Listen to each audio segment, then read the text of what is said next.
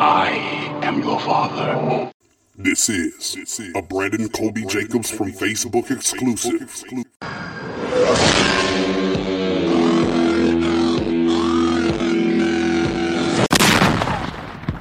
And you'll see why 1984 won't be like 1984. Touche, my nigga. Touche. Yo, what it do, what it is, man. It's your boy Brandon Kobe Jacobs, and you are listening to the Established 1984 podcast, man. And on this episode, man, I have somebody who the funny thing is, is he plays such an intricate role in my career very early on in my career, especially when I first got back from Jacksonville. Thought I knew a whole lot, didn't know a whole lot at all until I got an opportunity to kind of you know, learn up under his learning tree, see what he did, see how he influenced some other people who were influencing me, and really just, you know, help build a lot of who I ended up becoming in a lot of different and unique ways. A lot of people who are in the industry may know who this man is. And a lot of you folks who are following me, back, whether that's from you know me being in a fraternity, whether that's just from the Brandon Kobe Jacobs from Facebook stuff that I did in the late 2000s, all that kind of stuff you may not have had an opportunity to find out who this man is, but I'm excited to get a chance to sit down and talk to him for the first time in what probably is close to like a decade. Uh, uh, to get to talk about his influence on on hip hop history, his influence on moving the needle on what marketing, promotions, guerrilla marketing, branding, and all of that is, and how it represents itself in 2017. I have. Uh, my good friend Mad Dog. Do, do you want me to give do you want me to give the government or you just want to go by Mad Dog? yeah, we go we go you know, it's it's Manny Mad Dog now, baby. You know what I mean? The world needs to know who, who the real player is behind it. Manny, how are you, man? You know what I mean? Um, how you doing, brother? I'm good, Everything man. going, man. Everything good. I'm okay. happy to be on your show today, man, and and I love what you're doing, man. Support what you're doing, and, and salute what you're doing, man. In terms of being able to educate the community, man as to who the players are, who the people behind the scenes are, man, that have been have been working and running this business, you know, for the last thirty plus years. For you sure. Know, a lot of people don't don't don't know that, don't understand that, especially a lot of new cats and new players. You know what I mean? Either they don't have the respect that they should have for the industry and, and the leaders that have been here for years, man, and, and, and the OGs, man, or they just don't know. You know what I mean? They're just ignorant to the fact that there was somebody that came here before you and did this, man, and laid out a template to make this easier mm-hmm. for you to be able to do what you do today, man, and provide the opportunities that these cats are able to have today and present it today, and for them to be able to be able to move the way they do today. So, and that being said, man, I salute you, and I'm happy to be on your show, man. And let's get it in, man. Let's spread the knowledge, baby. For sure, for sure. Well, obviously, we know that you're not from Jacksonville. Tell the listeners where you're from. Can you tell? Yeah, of course.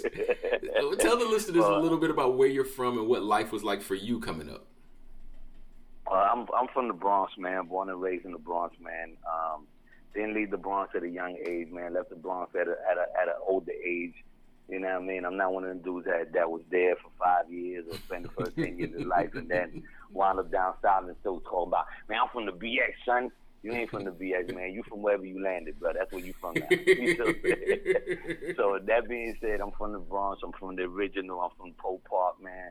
Where we used to do it at the dark, man. Where where we do um, um, break battles. You know what I mean? And you had brothers like, you know, Grandmaster Caz, and you had Kool Herc, and you had Busy B, and and Brucey B back in the days, man. And and you know, brothers like that, man, that was out there building the culture. Mm-hmm. And at the time, we didn't we didn't know really what we was doing. All we knew we was doing us. Right. You know what I mean? And we was doing something that related to us. Excuse me, related to us and what we was doing and what our lives were. Our lives wasn't about what was hot at the time, which was dance music. And you know, to be honest with you, that's that's where I came from. I came from dance music. I came from freestyle music before hip hop picked me up and embraced me, man. But I was always part of the culture. Mm-hmm. You know, I was part of what they used to call um, Latin freestyle back in the days. Mm-hmm. Part of that movement from 84, 85, 86.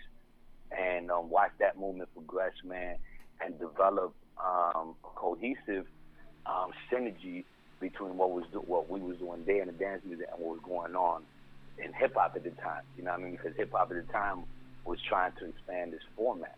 Mm-hmm. You know what I mean? And and do bigger music and do bigger things, just bigger than the boom bap bap. You mm-hmm. know what I mean? That was going on at the time because we needed to find a way to get ourselves on radio. So with that being said, I'm, from the Bronx, born in the Bronx, part of hip hop generation, man, from from its inception. You know what I mean? Um, and everything that was created from there at the beginning and, and the inception of hip hop and urban music, man, and the building of a culture.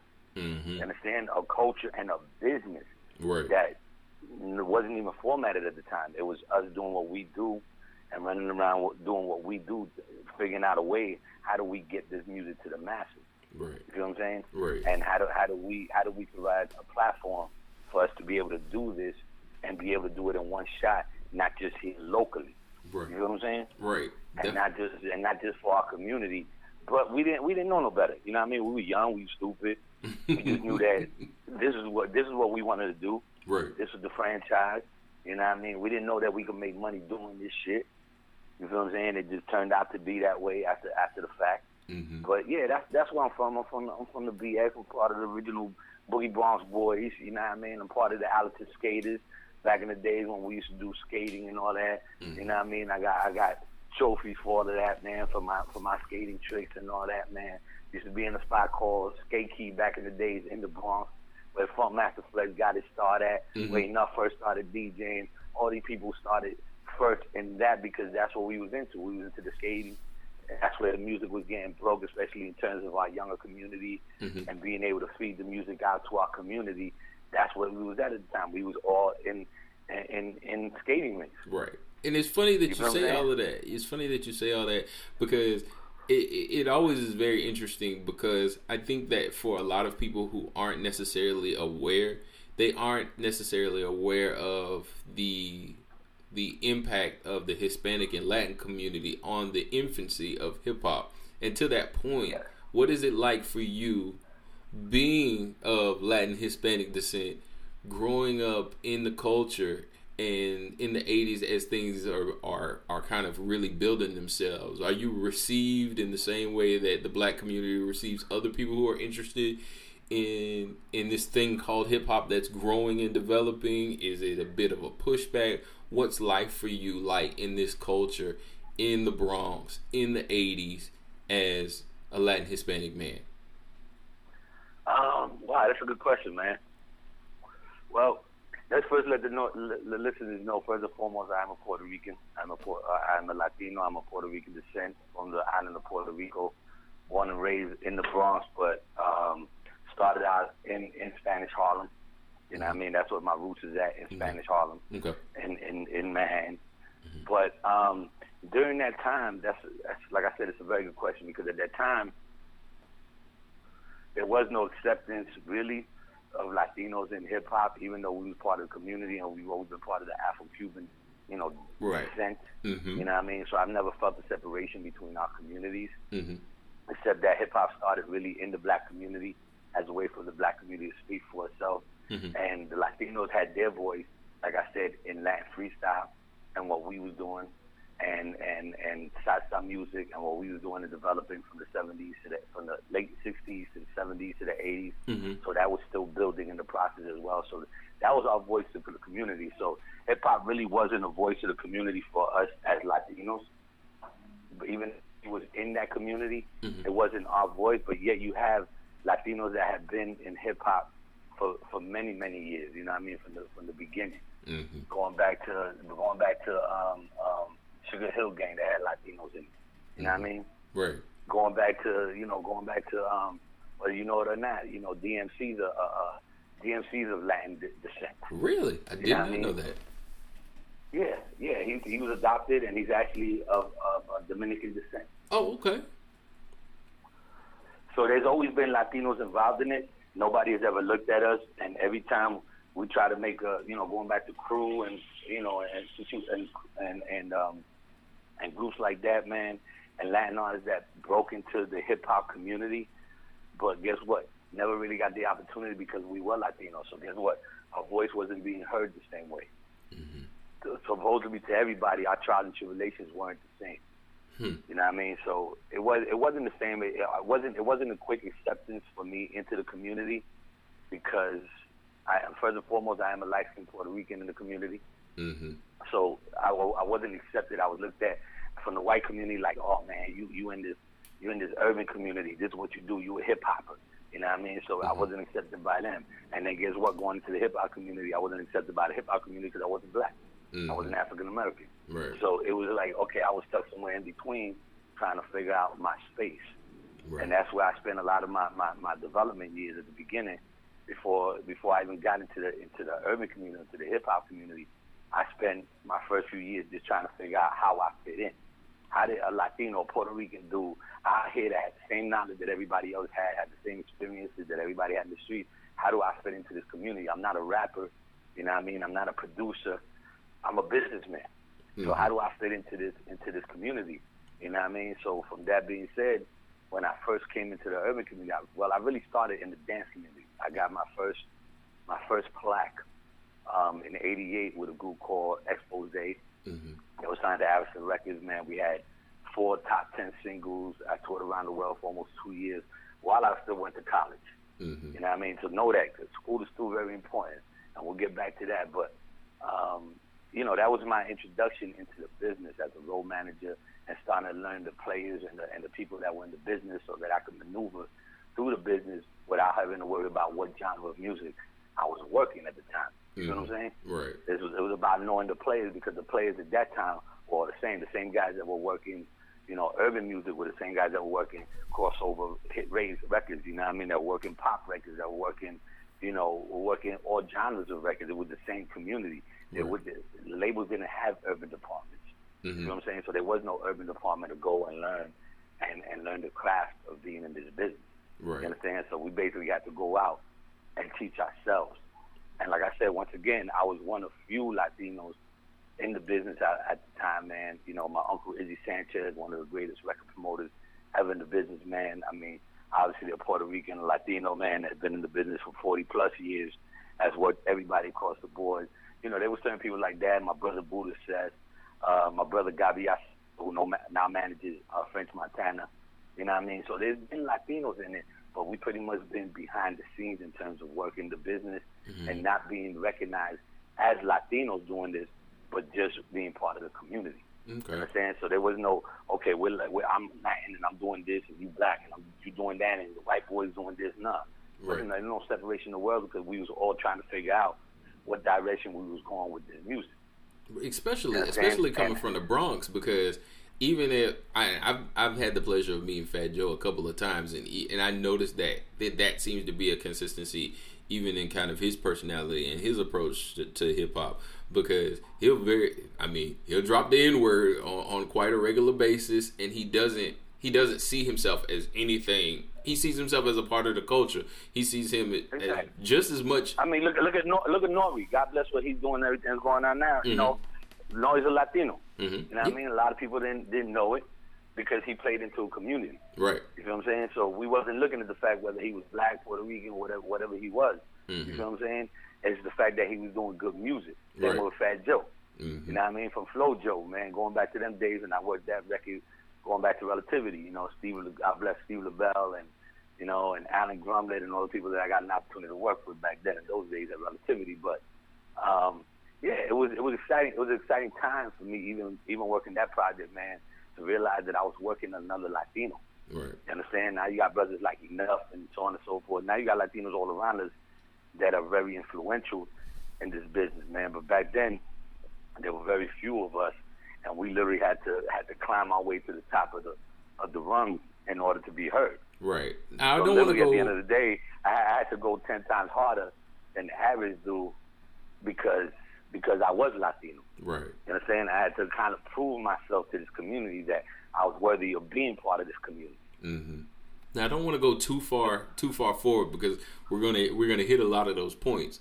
I want to I want to step back a little bit because I a lot of times people always go straight into kind of your industry stuff, but I want to get a sense of who who Manny actually is, and, and so that's why I'm going into that's why I'm going into your background a lot. Now, when I was doing Yes, my sir. research.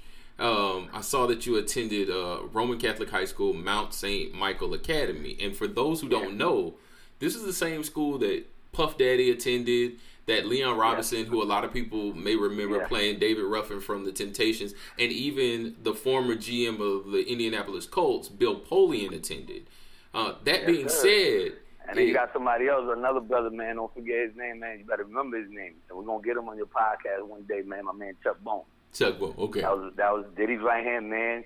You got um, Andre Roy. And he just cut a, a twenty-five million dollar deal with PepsiCo. Um, you got you got Andre Royo, who's um, on uh, on the Wire. I mean, not, he was from the Wire, but he's on um, Empire right now. Okay, He's Lucious okay. lawyer. He plays Lucious lawyer. We all went to high school together. Them all my brothers, including including Sean. Like I don't I don't know Puffy. I don't know P Diddy. I know Sean. Okay. Okay. You know what I Okay. mean? We went to high school together. He was a year underneath me. We played football together. You know what I mean? We that's my family. You know what I mean? No matter what, that's my. I watched him when he left the football field, go put on his bow tie and go work for Uptown every day. go intern at Uptown, man. I always say, man, I should have put on my bow tie and follow his ass out. So what was what was it like in in high school in this period of time? Because I mean, Bill Polian aside, who's much older than you, a lot of these people Mm-hmm. are in high school at the same time as you. Specifically, the person that I think most listeners would probably reference in Diddy. What is life like growing up around these people who would end up being these huge influencers in in the industry? Did you have a sense of who you were around? Was it just the school itself and it already had some lineage and you're like, okay, everybody here is gonna probably go on to be somebody? What was was it that sort of thing or were you guys just doing your thing? It's it's like it's like it's like sitting at Howard University or sitting at Yale, and you know that the dude that's sitting next to you one day is gonna be somebody. Mhm. You understand? When you're when you're when you're at one of these high end schools, and I knew Monty Mike at the time was that it was it was creating. You know, I was I was sitting next to, you know, funny enough, I was sitting next to Louis Badillo. He was a year underneath me, right? But I'm sitting next to Louis Badillo. His father's the the uh, the senator for for New York at the time. I Remember Dio, or congressman or some some some of that caliber at the time. So I was already sitting next to high power, influential sons of high power players. Mhm. You understand? In, in in whatever industry they was in. So when you go, when you're in that type of situation, especially as me, as, as one of the few Latinos that was actually at Monster Mike at the time, because it was primarily white, Mhm. um, white demographic, a lot of Italians. Mhm. You know what I mean? And where I grew up in the Bronx and Throgs Neck was primarily Italians, and their parents were all mobsters, and you know, and I won't even go into who they was, but Mhm. it was them people.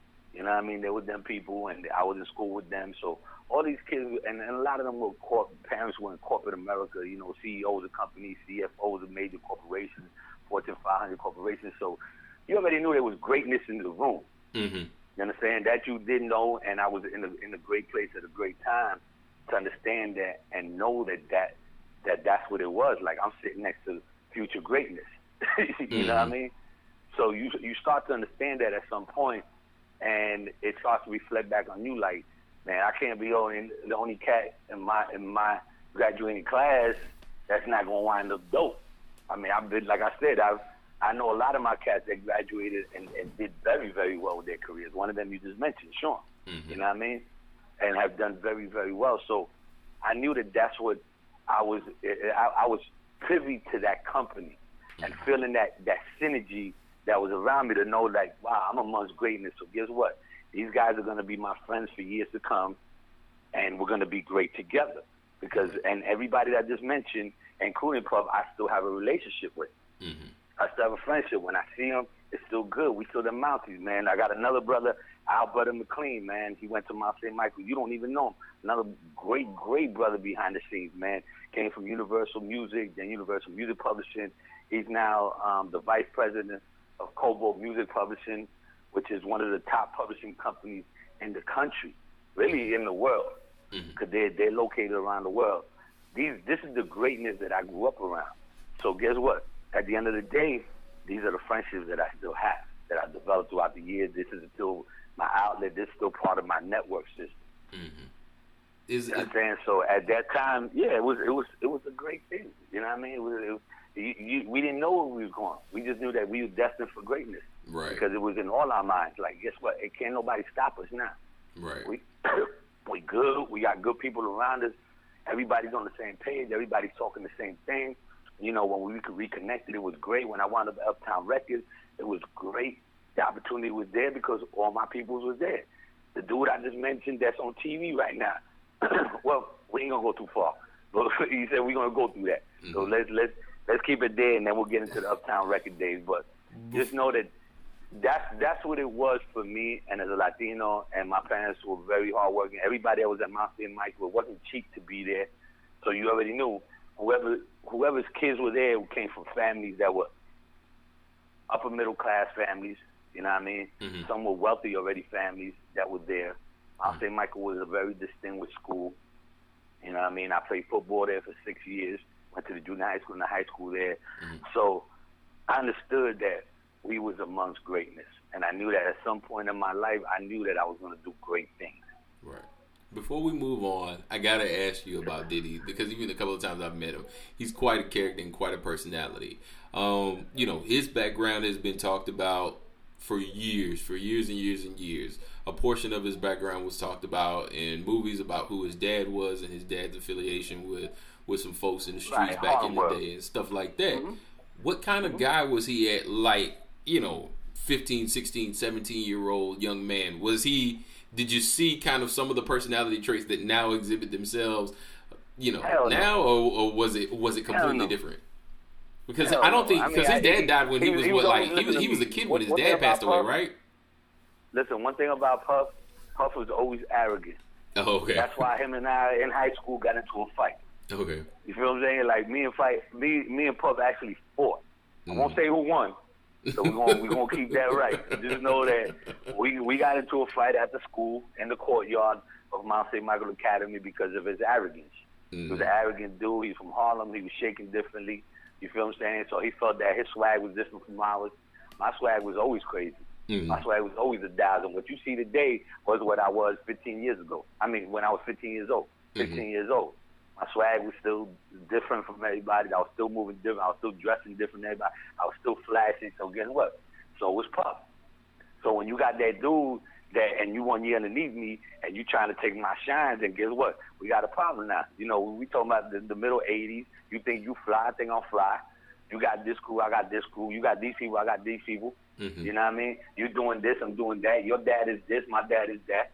You know what I'm saying? So it was, it was, it was, it was. Uh, one thing I have to say about my, my say Michael man, it was a great competitive atmosphere Okay. without hating on each other, but enough that nigga, I'm gonna be better than you. You understand? You're gonna be better than me. All right, we'll see. We'll see who's gonna win at the end of the day. And that was that was the atmosphere that was created around us.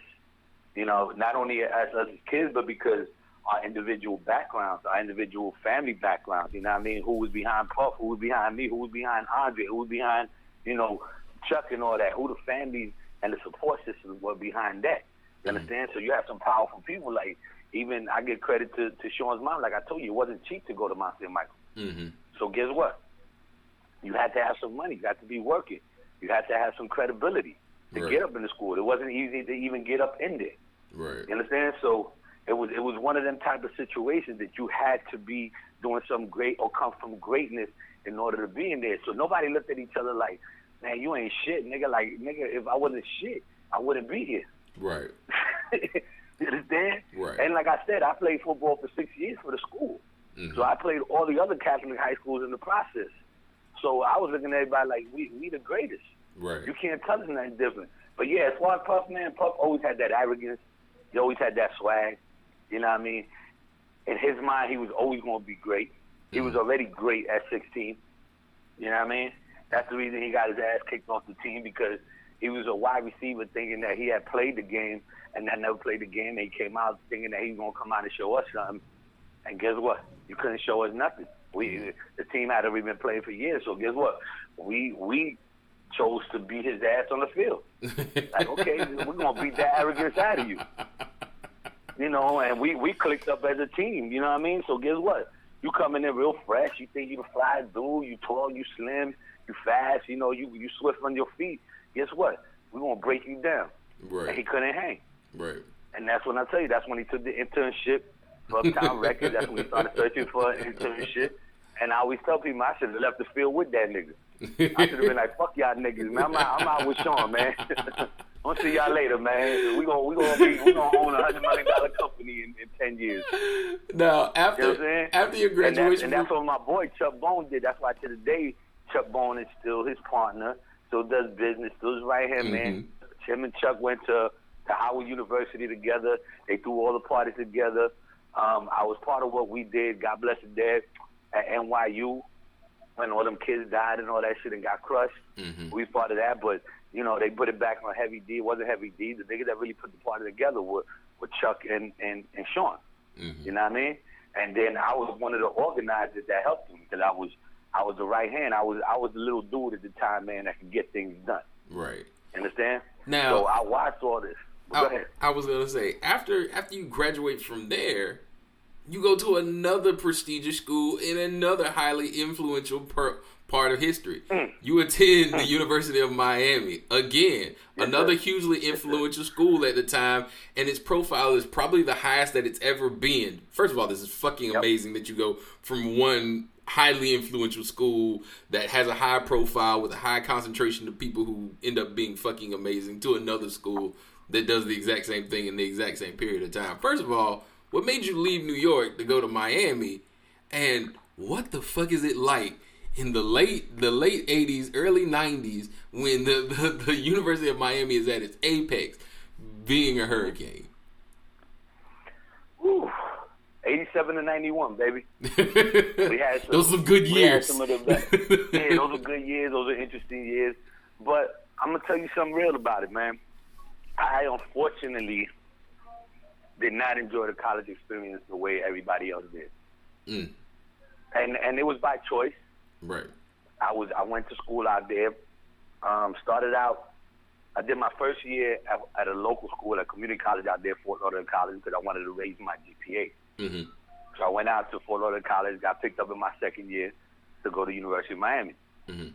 But within my first year, I had taken on a job at at um at uh was, I think it was called Back Streets. Back yeah, it was called Back Streets in Fort Lauderdale.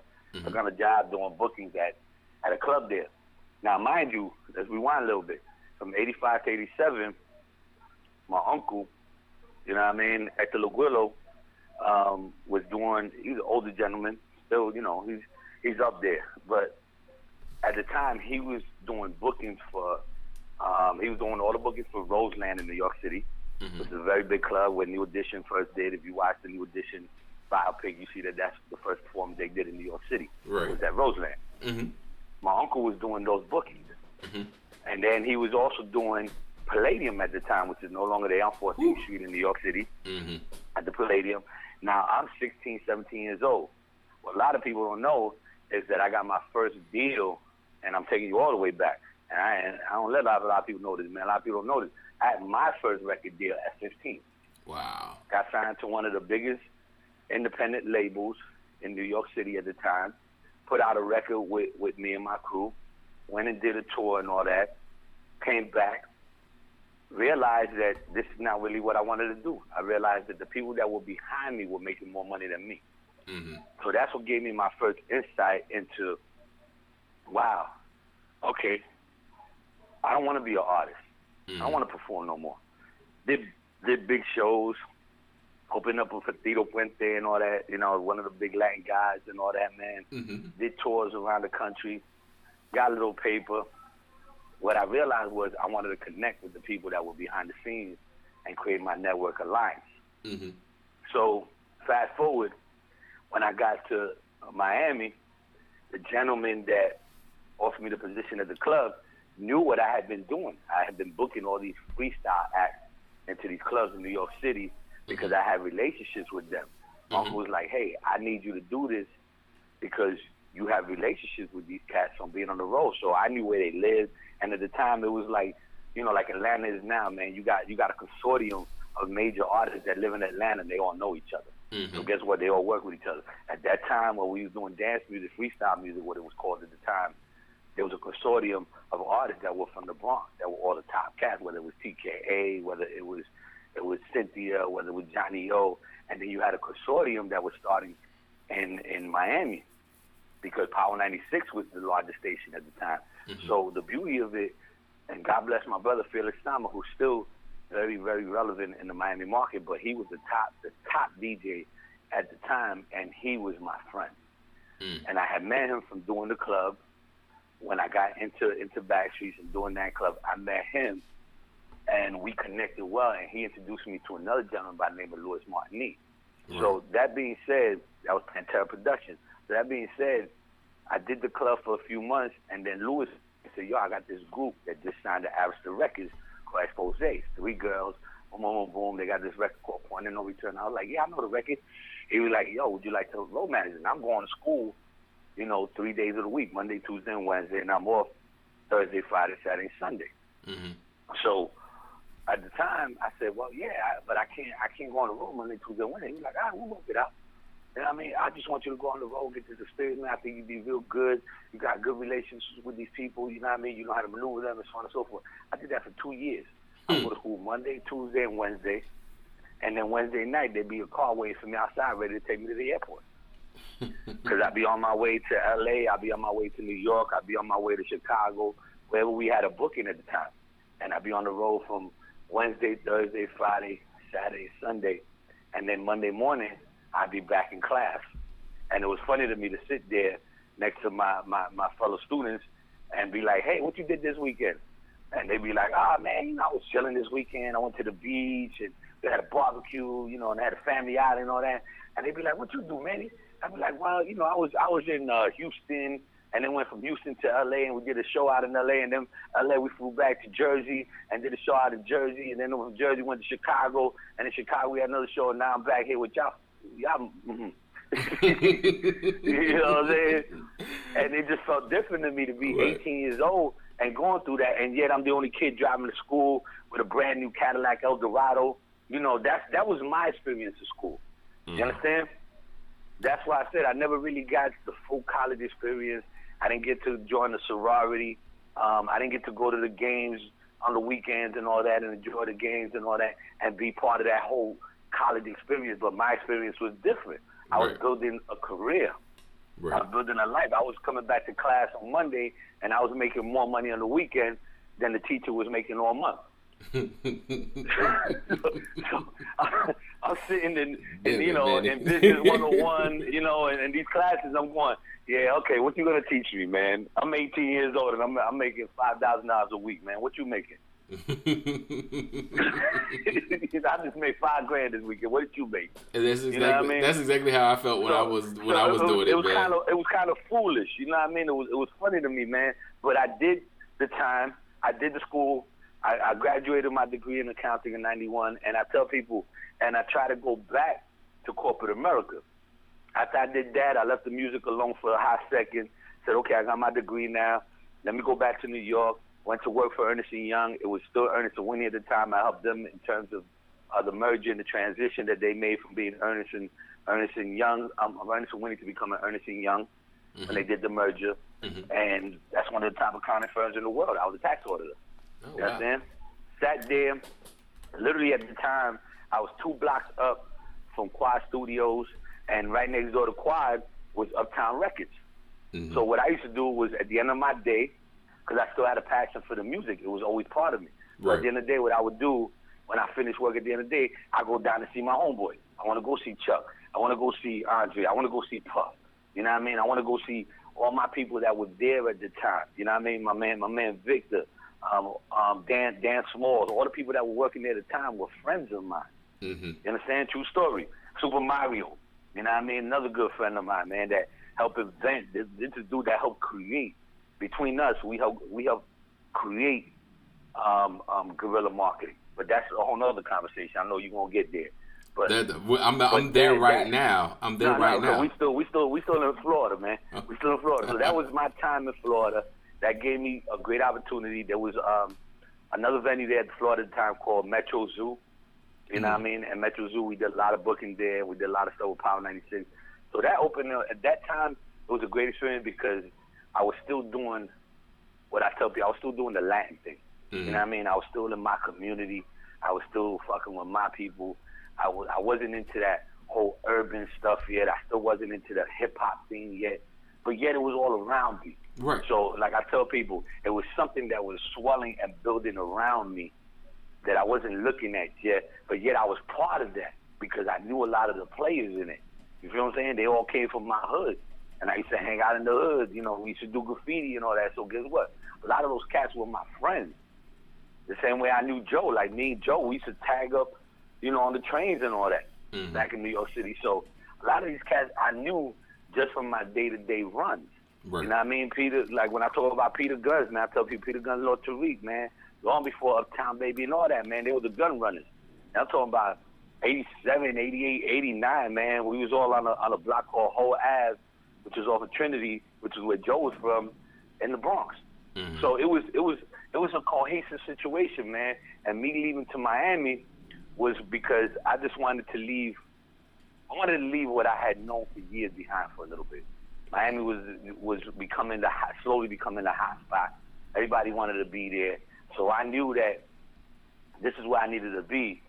You know what I mean? I could have gone to LIU and been and been in, in, in you know Hampton, in the Hamptons and Long Island. You know what I Mhm. mean? In New York City, and never got to experience nothing outside of my life. You understand?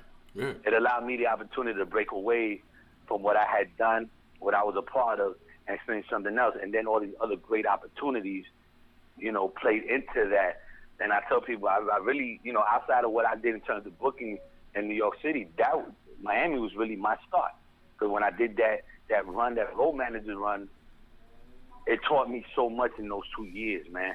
Mhm. You know what I mean? Not only the relationships that I built and the network alliances that I built, but understanding understanding the business, understanding the balance between the players, you know what I mean, and the divisions and and the connection between the management and the marketing company and the A and R and the label itself and you know what I mean, how all the dynamics played into one another. Because no matter how you look at it, whatever genre of music you you work in, the dynamics are pretty much the same. Right. You feel what I'm saying? No, they don't. They don't change.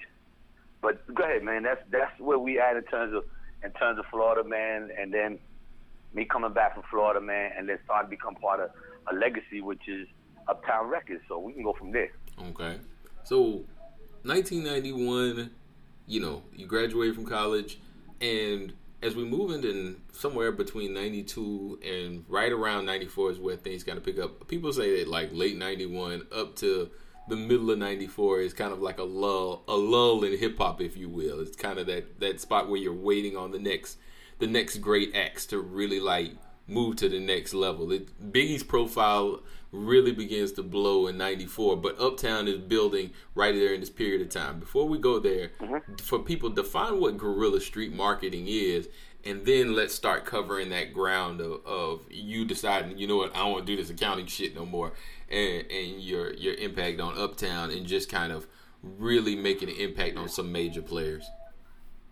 Well, look, man. At the end of the day, um, I got an opportunity to to work at Uptown. So because all my boys were there, Mhm. and they was all doing this what they call street marketing. Mhm. and it wasn't even considered that, man. We were just wasn't even considered nothing. It was just like, hey, it wasn't guerrilla street marketing. It wasn't street marketing.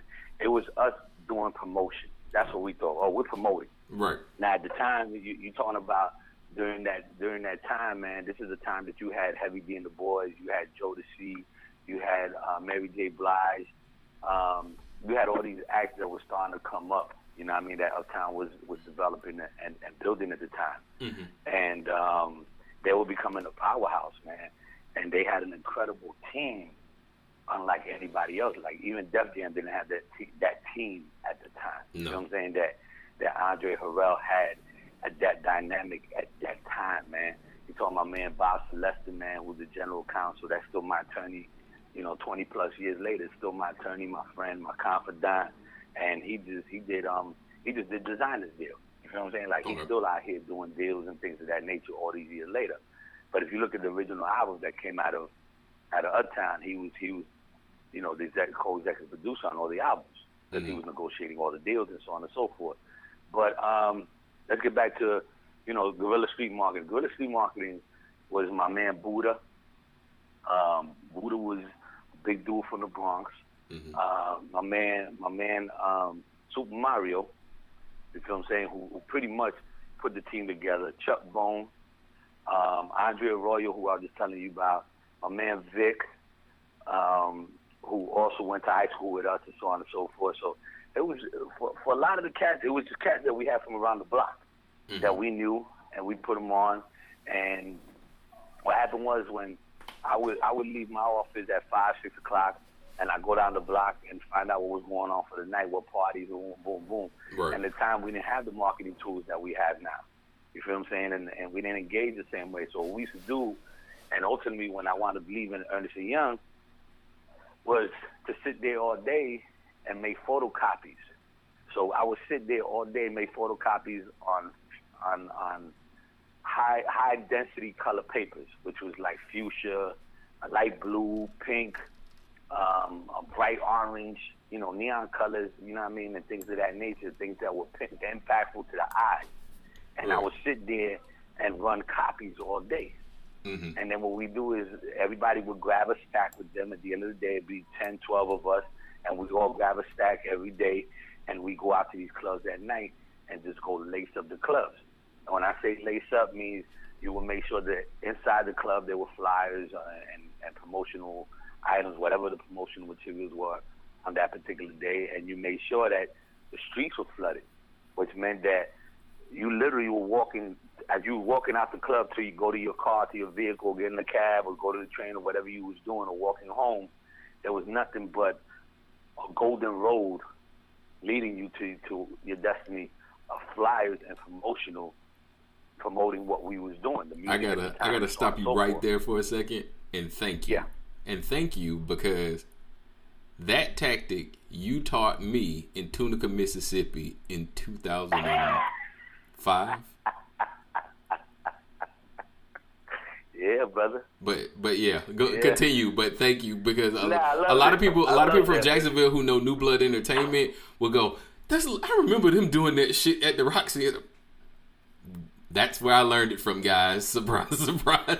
Yes, sir. So thank you for And, that. you know, and we and we blessed to to you know I've met a lot of cats throughout throughout my years, man, that I've ran into just like you that been like, man, you know, I do this because of you, or I'm here because of you, or I got you know like even brothers like Kingpin and all of that, man, that are great at what they do, man, or Showbiz. You know, my brother of Atlanta who's great at what he does. Like all these people are great at what they do because we created the platform and the template for you to do it. hmm You know what I mean? And I don't I don't sit there and glorify myself and be like, yeah, nigga, this this is all me and this happened because no, it was it was something that we were doing. It was a unified effort. And I ain't gonna lie to you, when when when it finally got coined as guerrilla street marketing was because of Steve Rifkin and John Rifkin hmm over at SRC. You know, they were Loud Records at the time and had a side company called SRC where they used to do the marketing. And they they they gave it the term guerrilla street marketing. They coined it that. I give them that all day. We did it, we created it, but they coined it. Mm-hmm. So then this way they were able to now sell it Right. package it and sell it. You know what I mean? Because they seen the impact that it would have. They seen the turnover. They seen the the, the, the numbers that it generated. Whether we whether it was record sales, whether it was product sales, whatever we were doing, guerrilla street marketing for us was about getting out there and creating an impact. It's what it's what I what I coined today brand cultivation. hmm You feel what I'm saying? We were cultivating brands, whether it was Uptown Records, whether it was the artists that were underneath them, or it was a product when we went to Steve Rifkin and he started doing Starter, and all these these corporate companies now wanted to align themselves with us because they knew that we was the way to get the word to the masses quick. It was almost like the internet Mm-hmm. before the internet. You feel what I'm saying? How do you how do you, how can you create a, a, a, a, a real time impact on somebody, hand to hand marketing. hmm You understand? Because you get a you get a direct reaction right there. You might get somebody that gets a fly and automatically goes right to the website. You know what I'm saying? Mm-hmm. But at the time, like I said, we didn't have the phones, we didn't have all them all the tools that you have now to mm-hmm. be able to do all that. You feel what I'm saying? Right. So all we were doing was creating an impact. We had to create an, an impact some way, somehow, for the streets to understand. And being that we didn't have multiple stations the way we do now, especially across the country, to distribute the music or let people hear the music, we had to bring the music to the streets and the masses through some through some vehicle. So we created this vehicle, which was mass promotion. You feel what I'm saying? Mm-hmm. And nobody had been doing to that point. Nobody had been doing that. They had not been doing it at the level that we did it at, where we was flooding the street, literally flooding the street every night. You understand? So when I so when I left Ernest and Young, just so you know real quick, my mother thought I was crazy. I left the I was 1991, man. I'm I'm making I'm 21 years old, making seventy-five thousand dollars a year plus bumps. You know what I mean? Perks, full full medical and dental and all that, to go make seventy-five dollars a week working for Uptown Records, because that's what street team guys were making at the time. You was making seventy-five dollars a week. Right. You feel what I'm saying? Yeah. That's And that's what there was. So my mom thought I was crazy, and I thought I said, "You ain't never raised no crazy kids, man. You ain't raised no crazy kids yet." You understand? Mm-hmm. So let me go do this. I fortunately for me, when I came back from college, I was living with my parents, so mm-hmm. I had stacked a lot of that money. Mm-hmm. So I had somewhere along the lines of probably 50k sitting in, in an account. right. You know what I mean? At 21 years old, like I'm straight. I can Right. go work this job for 75 dollars a week. You know what I'm saying? Until I could figure out how this is gonna make us more money.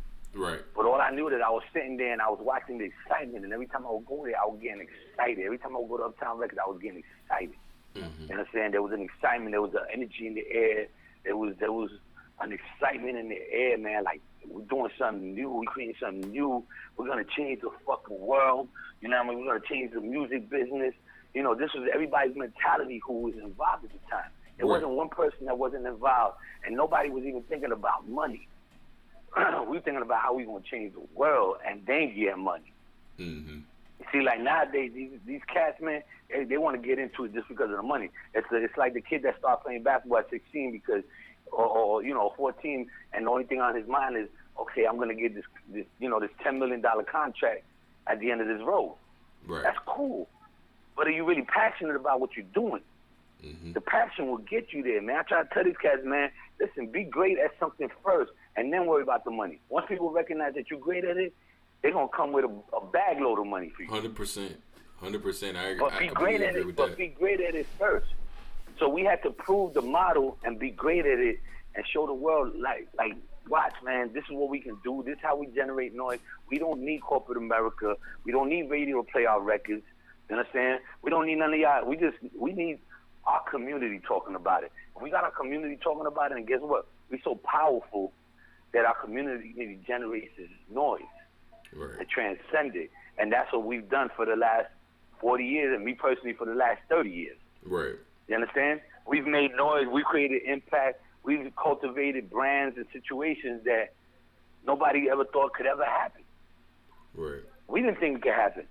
You know what I mean? Things are just growing, and, and they're naturally growing throughout throughout the year. But yeah, that's I mean that was really important. And uh, Stu, understand that in itself, Guerrilla Street Marketing created jobs and opportunities for hundreds and hundreds, but I I didn't even say hundreds, thousands of people Right. throughout the years. And I You think know what I mean? And now you're going to the tens of thousands of people that have had a job and today still have a job doing what I created almost 30 years ago. Right. And it's funny that you say all of that because I, I, I think that a lot of times, and it's important that people like you educate us on what guerrilla street marketing actually is because I think that as the years have gone on, in which obviously we'll talk about kind of like the transition of branding and marketing and promotions and uh-huh. all of those kind of things uh-huh. later on. But I think that, you know, just to kind of piggyback on this one part of it, I think that a lot of young people don't fully understand the complexity of, of guerrilla street marketing. They just think it's as simple as dropping a bunch of flies on the ground and walking away, or inundating the front of Oh, we somebody's gotta get into windshield with with, Go where with going, cars. we got to get into that. you know, like they think that that's what it is, and it's. I think it's a bit more involved in that. It's and what you guys were doing was engagement, and then kind of like the hand to hand component was a part of that. But even in the hand to hand piece, there was eye contact, there was a conversation, even if it was fifteen to Yeah. twenty seconds, there was there was legitimate engagement. Whereas now, or at least what I'll say is from from your period, I guess from my period till about I'd say where where digital marketing completely takes over, which we will talk about that. It, it Right, seemed right. like there was a period of time where it was just like throw a million flyers on the floor, put 50 flyers on somebody's car while they're drunk and they won't see it until the next morning and it's dried onto their windshield. And that is marketing. like I did I did Well, quotation marks for the listeners. Up. Understand, there's, there's a strategic way of doing it. Right. And this is what I tell people all the time. Whether whether you're a club promoter and you're the dude that's giving out flyers for the club, you feel what I'm saying? Or you're a label promoter and your job is to make sure, you know, people know about Jay Z's album or Kanye's album or, you know, whoever my Fat Joe's album. or whoever it might be, and it's your job to do that, man. And I tell people all the time, the problem with these kids nowadays that I see, and I've had street teams, you know, for years. I mean, going back, you know, to the middle '90s, I've had street teams around the country. Oh, you know, you put me through it too. You you had to teach me the hard way because yeah. I was a knucklehead too. But yeah, go ahead. You already know, man. But even even before you, brother, and and even after you, you know what I mean? As I watch these kids, man, and you got to put them through the grind, and and you know, everybody can't be taught because obviously you got to have the passion. I tell people what I what I can do is teach you the skills, what I can't give you is the passion. Mm-hmm. You know what I mean? But what these cats what forgotten is that there needs to be, and you said it best, man. There needs to be some sort of interaction. You know what I mean? Um, at, at some point or another, man, you can't just be the dude standing in the corner. Hey, you want this? Hey, you want this? Hey, you want this? Hey, you want this? Hey, you want this? It doesn't work, man, because understand, you're not spreading the word. You understand? Mm-hmm. You're not passing on the information properly. You're not getting the person that you're giving it to excited about taking it from you. It's gotten to the point, you know, like over the last few years, cats don't want to take CDs or nothing like that. You know, the things of that nature. They don't want to take the marketing to because they're not being approached properly. These cats, these kids nowadays, man, you you got to be at an event and there'll be ten cats that come to you with product in their hands. You understand? And you don't know who this one is. You don't know who that one is. You don't know that one is. You know that one is, so you take that one. So you take that one. But guess what? These kids, what they're not doing is they're not putting an emphasis behind what they're marketing. You mm-hmm. understand? Like, it, it, see, it's even you know, and we we can go there later, but it's the same way with, with being a brand ambassador. I keep telling people you can't just be the dude rocking clothes. You got to mm-hmm. bring the stuff to life. So let me tell you something, man. Thirty years later, I can go out there and be everybody in terms of giving out flyers because I stand out in the corner all day and make it a conversation where people are gonna walk by and be like, "Yo, that's the dude that's promoting that that, that club club vibe down the block, man. That's the dude right there. They're gonna know who I am. They're gonna know who they got it from. They're gonna know that they took a conversation with me. I'm not giving it to you if there's no conversation. I don't go, hey, here, come tonight. Hey, come tonight. Hey, come tonight. I don't do that. Mm-hmm. I say, hey, how you doing, man? Yo, y'all been to Club Vibe, man? Yo, y'all need to check this out tonight, man. This was going on have a conversation. That's what guerrilla marketing is about. You understand? That's what it really comes. It's about that hand to hand combat. Mm-hmm. You understand? That's what we used to call it, hand to hand marketing. Mm-hmm. Because understand, your job is is to be the conveyor of what's on the flyer before somebody takes it, looks at it, and throws it on the floor. Right. And you understand? It's, it's, it's your so, job to make somebody want to put it in their pocket and keep it so that they can remember this event they could remember this music. They could remember this product that you're pushing. Whatever it is that you are pushing at that point in time, you need to make a part of your conversation, however you get it to them. Right. You feel what I'm saying? It's Just so, so you know, it's funny was, that you say it all of this. I was one of the first brothers to start a female street team. Right. Wifey Materials, man, and I started it in Miami mm-hmm. because my ideology at the time was, okay, we got a lot of dudes out here doing this stuff, and guess what? Women, women won't always take stuff from men. Right. You know, because guess what? Because we're men, we're slick. We always trying to find a, a reason to holler at a young lady, mm-hmm. and this becomes part of you know. When I was younger, it was part of my reason for doing it. Right. Like, oh yeah, I got, I got. I'm, I'm gonna talk to all of the young ladies, man. Yeah, I'm the man, bro. Let me holler at this one. Let me shorty over here. But guess what? Then they start to pull off. So guess what? The work wasn't done if you're coming aggressively because you're trying to holler at them like you want to date them. Mm-hmm. You know what I mean? Or you want to rock with them, or you want to get with them instead of instead of getting them into the club or getting them to to adhere to what you're talking about, you're coming at them from different angles. Mm-hmm. You understand? So I seen that aspect of it. Then I said, then I seen late. I would have a couple of girls on my team that would be mixed with a couple of guys, but then I seen the girls were giving out more product than the guys because the girls were accepting from it from girls. If another female came, hey baby girl, oh yeah yeah yeah, what's up girl? Yeah, take a fly, take a take a CD, take a, a, a cassette as we had back in the days and all that. Mm-hmm. You know what I'm saying? They would take that, and and obviously the guys were having it. If I had a bunch of pretty girls doing it, then the guys would be like, oh yeah, what's up, mom? Yeah, if I here, here, take that man, da, da, da. and they could play their little game. You mm-hmm. know what I'm mm-hmm. saying? Right. So it, it it worked good for both sides, man. And I did that because I understood it. But every street team I ever had, everybody that's ever been on my street team, and I got cats around the country, just like you, Ben, that have been on my team, that have worked with me, that have run with me from city to city, state to state, and have run through events and concert tours and things of that nature, man, with me, know that I'm hard when I teach my cats because guess what? I I expect the best out of everyone, man. I don't expect you to be. I have nigga. to tell I this. to I have to dude. tell this You know story. I have to tell this story, and it is fucking hilarious. The the other You key taking it back to component. bungee, man. You taking it back to bungee? No, no, no. I'm, I'm gonna get the bungee. I'm gonna get the bungee. We're, we're gonna talk about bungee. But what I want to tell everybody before we move on to the next thing is this one key component. The other thing about street teamwork is you have to look the part.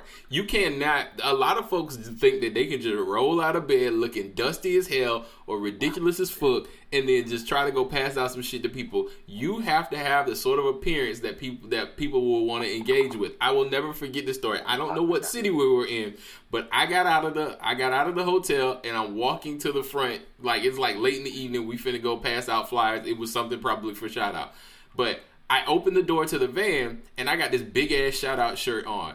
And you looked at me and you looked up and down and you go, go back in the fucking hotel and go put on another shirt. Put on a medium or something. You look fucking ridiculous. You are too small to be wearing that shirt that big.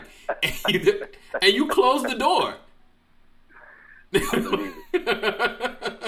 believe it. That sounds, that sounds like me. But but I, I say that like obviously my feelings was probably hurt on like I, I obviously was gonna be on some gangster man fuck this nigga like you know but you know like now I can tell you my feelings was probably hurt but it was probably a necessity because it taught me something that I didn't realize then that what you look like and how you present yourself even in the midst of doing what people call just street team work plays a mm-hmm. huge role in how people receive what you're trying to present to them so All day, every day, brother. uh, So thank you for that, and for those who who maybe are still out here doing this, you know that that's a little tidbit of information. Now, obviously, you, I've, I've had the real quick, man. I've had I've had cats that have come back to me years later, man, and told me, man, you was hard on me, but guess what? Now I'm working at so and so. Now I'm working at so and so. Now I'm working at so and so, and they thank me for it because guess what? Because when they went to get that job at so and so and said they worked for me, the people that they wanted working for, nine out of ten times were my friends too. Mhm. So they know the integrity that I have for this business. Mhm. You know what I'm saying? And integrity in me that built in me and that I build in the people that work for me. You understand? right, So you got hired because of that. They knew that if you came from my camp and my team, that you knew what the fuck to do and how to do it and how to get it done. And that's what a lot of cats don't provide, man. They don't provide that knowledge. They don't provide that experience. They just want to utilize you. And and these guys, they like I said, they're not committed. They're not loyal. You know what I mean? They quickly they quickly want to move to the next level. Like, oh no, I'm too big for this to be giving out flyers. No, you're not, bro. I go out today if that's part of the job I need to do today to get the job done. Today, today, hmm I will go out there and do it. You understand? Right. Because I got to make sure that my client is happy, man. And these these cats nowadays feel that they're above that, man, and mm-hmm. it's above them. And then when they are doing it, they got to talk bigger. You know, like, oh no, this is my party, man. Why can't you just be a promoter from the from the thing? Why do you got to? Why it got to be your event? Your, where's your name on this? Your name not even on this. Which company you own that's on here? None of them, right? But this is your event.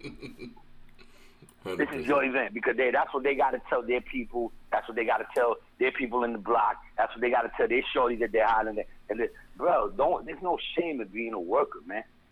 You know what I mm-hmm. mean? No, no shame whatsoever, man. Do the job, do the job well, do the job great. Guess what? I've watched everyone that started out at that level move on to other things in their life, including myself. and You and it's all about getting the check at the end of the day. Who cares who did it, long as you get a check. Yeah, man. You get you get a check, but do the job properly, man. Now, if you ain't getting paid, you a sucker. Doing- That's a whole other conversation. yeah, take, taking pride in what you do. I've always taken pride in what I do. Let me tell you, man, poster boards, man, which is we still talk about Guerrilla Street Market. Let's go to there, man. Snipes and all that. I did all of that, okay. brother. I'm talking about I did all of that, putting up snipes throughout New York City and all that. Going from city to city, putting up poster boards, a pole. Me and my partner, Wild Man, Teddy T, man, we used to have competitions of who could get down the block faster. You know what I'm saying? mm-hmm. and have fun with it, man. And I taught cats how to put posters up to the top of a pole, man.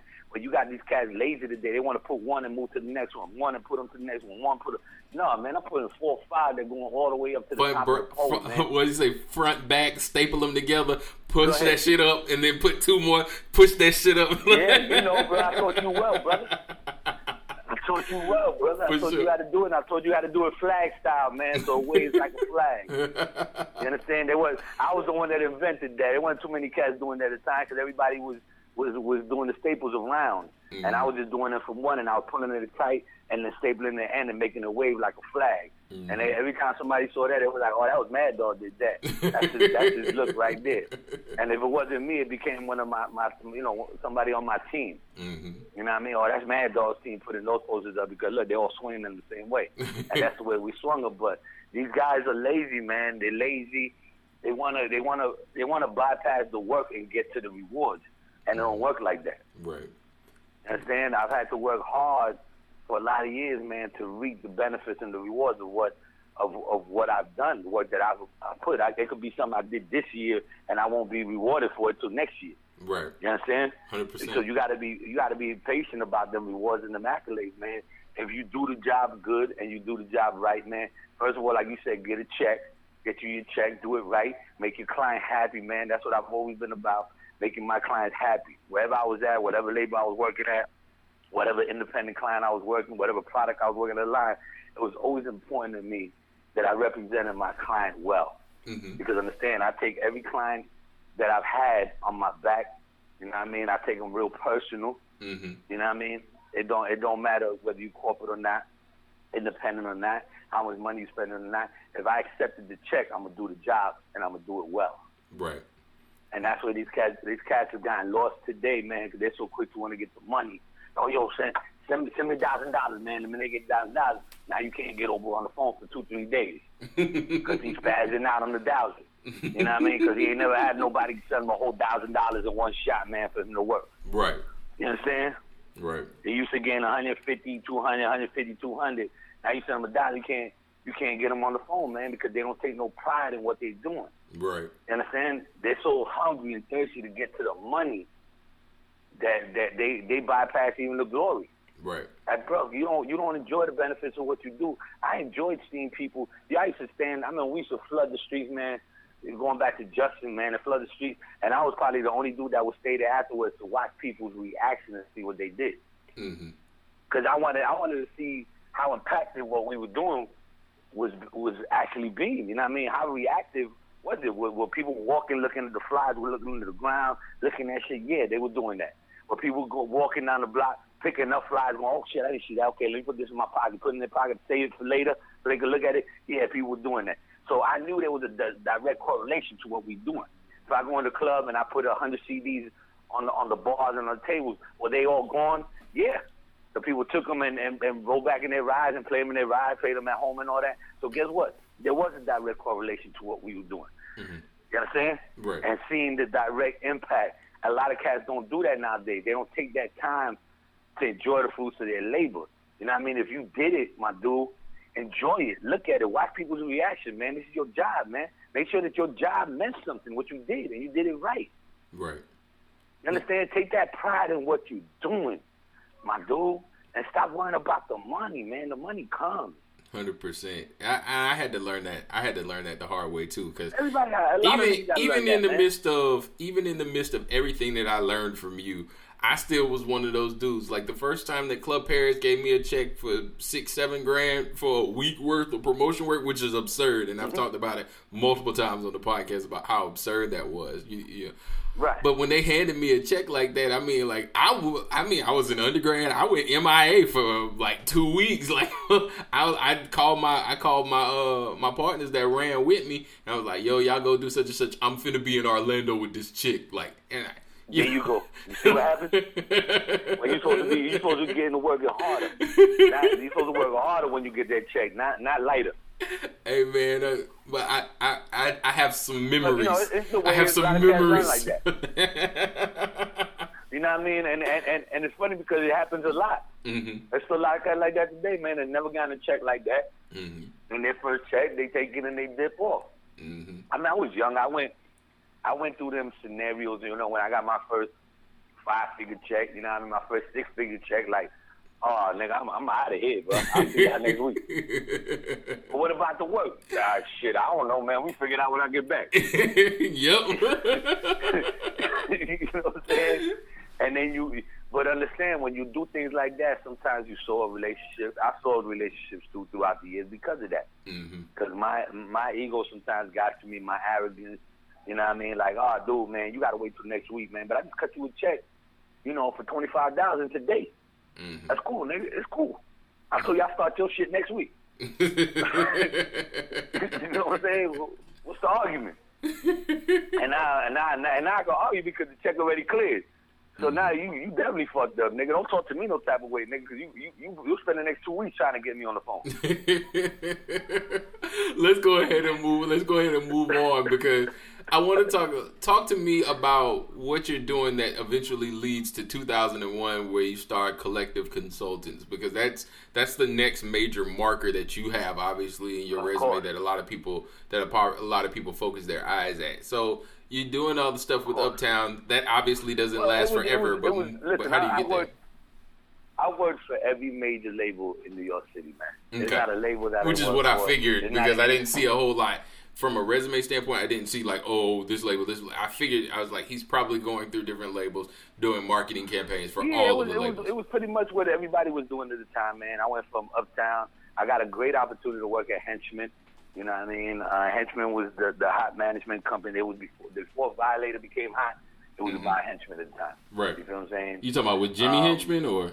with Jimmy Henchman and Mario Henchman, who were my bosses at the time. Okay. You know what I mean? And everything that what we were doing in terms of the How Can I Be Down, we were doing all the marketing for How Can I Be Down, which is a very big conference that Peter Thomas used to put together every year. And we was his partners in that. Um, to to the producers that we had, our first producer that we signed to our company um, was Mark Sparks. Mark Sparks, a very big producer today, but the first record we did a placement on for him was, if you remember, Salt and Pepper Shoop, Doop there, ooh, doop there, ooh, doop there, ooh, there, ooh. So that was the first record that we did in terms of uh, placements, Mhm. and then we signed, uh, we signed, uh, we signed uh, um, um, Roof Theory, which became a two-year run for me. Tell me, tell me if you want me to. Right, I remember that song. know, Yeah, Bryson the Mellow Roots, man. I was their role manager for two years. And funny enough, you were talking about Wendy Day earlier. When, that's how me and Wendy Day connected at Henchman. Wendy Oh, was. Jimmy's assist, Jimmy and Mario's assistant. Okay. And, um, you know what I mean? And we used to trade off. And, you know, like that, that's my, to this day, that's my family. You know what I mean? Like, when, Wendy was my right hand for a lot of years. You know what I mean? If I didn't know something, I didn't. You know what I mean? Wendy was a very, very intelligent woman that understood the logistics of the business better than I did because I was in the middle of the storm. I was in the eye of the storm. You know what I mean? At the time, and I'm on the road, and I'm in the streets, and I'm in clubs. You know, two, three clubs every, every night. You know, she's sitting behind a desk every night with Jimmy and Mario, um, uh, mapping everything out. Right. You know what I'm saying? Right. So she came. She came from the business side. So I had that opportunity. Um, excuse me. Island Records came into working with Island Black. The first project I worked there was um, Dru Hill sleeping in my bed. Okay. Remix.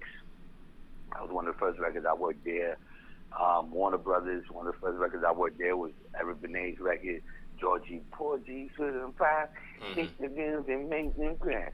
Yeah, I did that. Um, the bass soundtrack. I mean, the list goes on and on, man. One of my monumental moments was, um, and since we, we're going up the, up the line, I worked for Tommy Boy for many years.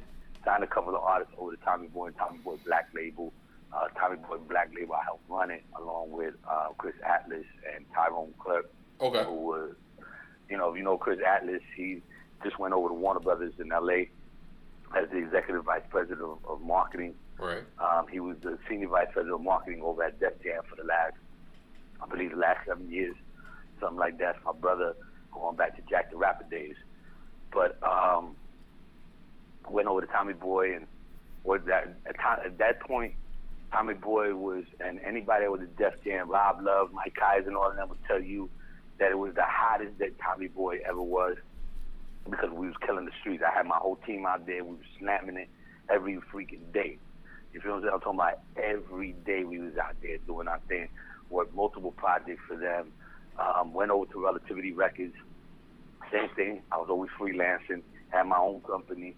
Well, not so much my own company because the collective came later down the line, but I had my own movement going on.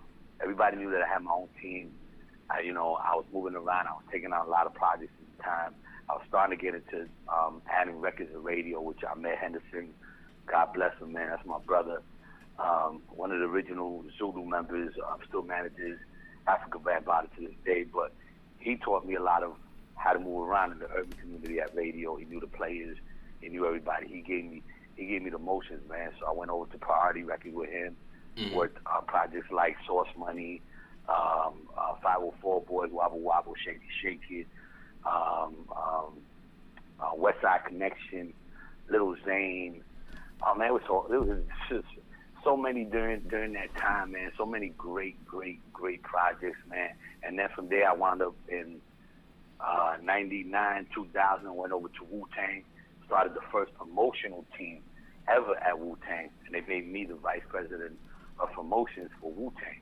Oh wow! All of Wu Tang, whether it was whether it was the clothing line, whether it was what they, what they were doing with as the group, whether they were, they were doing individually, I was setting up all the marketing campaigns. You feel what I'm saying? And the first project I started working with was the Wu Chronicles.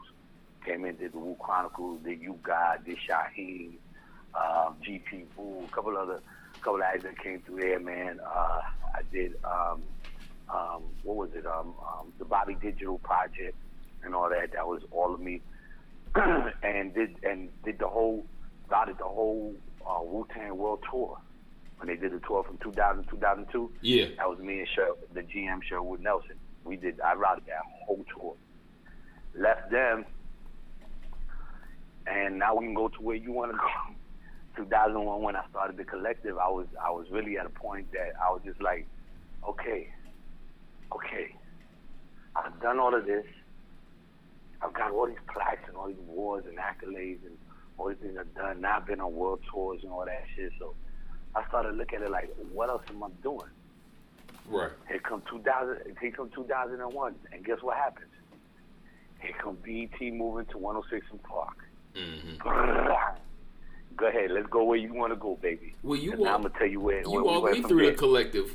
Explain for people what Right. exactly collective consultants is, and, and your overarching, I guess, influence in in hip hop since 2001, because it is fairly significant to say the least. So just kind of walk us Yeah. through what it what it is, what it represents, Well- and some of the influences that Well, it's that it's made. Well, check it out. At, at the time, at the time, we was at Warner Brothers, 2001, and um, we had taken on um, Judgment Records, which was one of the partners that had started um, that started Ruffhouse. Mm-hmm. You know, what I mean, my man Chris, he had, so he started a label called Judgment. He had an artist by the name of Stead. He had um, we had a deal with RCA. We had um, a deal. We had Said Said Chanel, which is one of the artists. We had um, what's them boys? Um, Kris Kross. Right. We had them signed, and we had uh, public announcement. Funny enough, like 2001, 2002, somewhere around there. You know what I mean? And if you remember, we went out to the Super Bowl that year. That year with the Super Bowl in Tampa. Remember that? Yeah, I remember. Right? What was that? 2002, something like that. 2003, something like that. something like that. I want to say yeah, So, two- somewhere around that time, the early, yeah, it was the early 2000s, man. Well, this was that time when I was working then, and they were out in Conshohocken, Pennsylvania.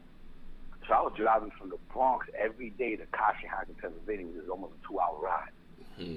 And after doing that for about six months, I said, man, and I was working with, you know, my mentor, Ahmed Henderson, and I said, man, I can't do this no more. And I had two people that were working with me at the time. My girl Paris Rose. Paris Rose was at Jive Records at the time, but she was working this project with me. And my man Dale. Dale used to be with me over at Island, with me and I met over at Island Black. So we all came back together to work the Judgment Records situation with RCA. Mhm. And I and even then I still had the rap vehicles. I had two rap vehicles at the time and I was doing them and when I started the collective agency between the two people I just told you with Paris Rose, it started as a, as a trio. You know what I mean? it was the three of us that started. The, I said, well, we started. I started saying, I kept saying the word the collective. I was like, man, we gonna do this collectively, man. We got to do this at the collective. I was like, you know what? This is what we're gonna name the company, the Collective Entertainment Group, and this is what we're gonna do. We went and did it, and we even had a label. We went and did a deal with Speed, the same label that that 50 was signed to and all that at the time. Yeah, we we went and did all of that because we wanted to put out music. We all were great at what we were doing or what we had done at that time Mhm. because Paris, Paris, you know, Paris was working with Barry Weiss, who's the president, the owner, and founder of Jive Records. Right. You know what I'm saying? So she had the insight. So we're like, okay, we're gonna go far. We're gonna take this. We're gonna create an independent system, which nobody at the time was doing. There was no real independent systems, you know, in terms of marketing, promotion, independent from the labels, you know what I mean, and things of that nature, to be able to provide for these companies. So it was funny because we had this was our first client, which was Judgment Records, became the first client for the collective. Mm-hmm. You know what I mean? So we worked that. I ran the gamut, whatever, whatever. Got tired of going to Pennsylvania. Said, I'm tired of going to Pennsylvania. I'm, I'm not doing this no more, man. It's too hard. it's Right. too hard on me, man. So fortunately, here comes PNB Nation. PNB Nation was a, a clothing line that started out initially in the mid 90s. And at that point, around 2002, 2003, they wanted to do a relaunch. So I knew Shara Brew, I knew the brothers and all that. I knew the owners of the company, the cats that founded the company. Mm-hmm. And I said, Don't worry, I got y'all. Let's make let's make this happen. Let's pop this off. So funny enough, around that same time, here comes another line that was an old eighties, uh, early nineties line, if you remember the line True, the line that LL Cool J used to rock and all that. Mhm. Long before Fubu. Right. It was called Troop. Troop is- was a B-boy line. So here come Troop, and then come my man, Duck U. Duck U was the president of the company. His father had bought out the brand. And came to me and was like, yo, I want y'all to do my line. And my man Ja was already doing some marketing there, so it made sense Mm-hmm. for me to go in there. So now I got a record label, I got two clothing lines, and I'm working both of them. Now Troop, Troop we relaunched, did very well. Went on, I forgot they cut a deal with Champ or something like that, one of these stores, and to this day it's doing very, very well. You know what I mean? We brought it back, we made it, we made it hot again. You know what I mean? But the same way I did with PNB. PNB went got hot again. We did a it was almost like a two year campaign. Made it hot again. They went and closed a nice I think it was a fifteen or twenty million dollar deal. This is the time that you know that Ecko had sold their company and you know Fubu had sold theirs and so you know the companies were building their brands and then selling the companies out. Right. You know what I'm saying? Mhm. And then getting bought out. So here comes PNB did the same thing. You know who bought them out? Your boy Nick Cannon. Ah, okay. Okay? So this is around the time that I got I started to get upset and go, you know what? I can't do this for much longer. I'm not gonna continue to work brands and build these brands and they go sell them out for 15, 20 million dollars and I got my little 20, 30, 40, 50 thousand dollar check and I gotta thank you very much and I'll see you later. Mm-hmm. I said, you know what? I can't continue to do this without owning equity in these brands. But you know, before we get there, let's let's let's pull back a little bit. And so what I started doing, the reason I started the collective was because of that. I knew that we had a platform. I knew we could work these records. I knew we could work these these products. You know what I mean? So I started working different liquor lines. I mean, I've done Hpnotiq, uh, Nuvo.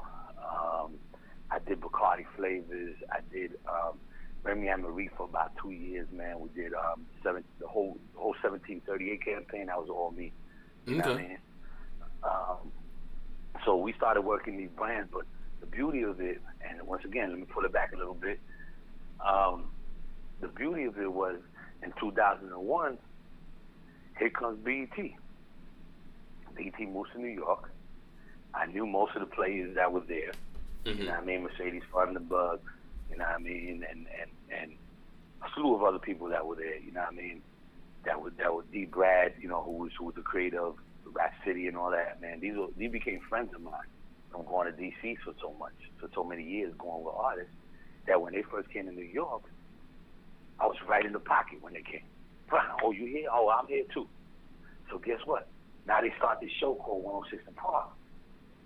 I start looking at this going, and as they're building numbers, they're building numbers. You know what I mean? Before you know it, they had a million followers. Before I mean, they had a million views. Then they had two million viewers. So I start going, wow, hold on. I know the DP. I know the EP. I know the director. I know the sound man. I know the, the, the stage manager, my man Craig Bryant. I, I, I know everybody up in here. What am I doing? Right. You know what I mean? What what can I do?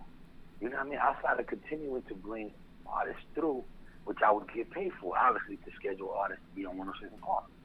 You know, for labels and provide that. But what's crazy about it is that I started to realize that we had all these products. Let's say, let's say, I would get a hundred pieces of a, of a CD or mixtape or whatever it was, man. What I would do is I would literally go to the audience and give them out to the audience. Now, mind you, at first, I was getting paid. Very, I was just getting paid, but I got from the label to do my job. So this mm. was to me, this was an extension of my job, what I got paid for. Mm. Like, oh shit, now you can get my product on 106 Park. Yeah, the audience is gonna have your flyer. The audience is gonna have your CD. They're gonna be swinging it. The audience is gonna have your promotional T-shirt. You know, we, we go all. I, I all these promotional tools. So whatever I would bring, I'd bring a hundred because our audience was a 100 Mm-hmm. You know what I mean? Right. Hundred people all the time. Never went above that.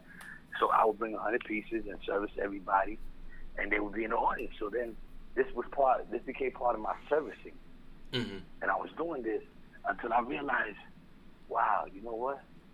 Price need to go up a little bit. This show, this show is in front of three, four million people every night. Right. Three or four million people watching this. Like, oh no, no, no, I'm, I'm, no, this is not happening no more. This was about 2003, 2004, somewhere around there. I started to realize that there was real big value, especially once I found out that Marcy Polanco, who was the head of corporate management, you know, corporate liaison at, at BET, she was getting almost ten thousand dollars to showcase somebody's product in the audience on the show. Mm-hmm. So I was going, wow, okay, damn, I, I need to do that, and I got the outlet. So what was happening was that I now started charging people, clothing lines, different independent companies. I started charging them to have their product be featured in the audience of 106 Park.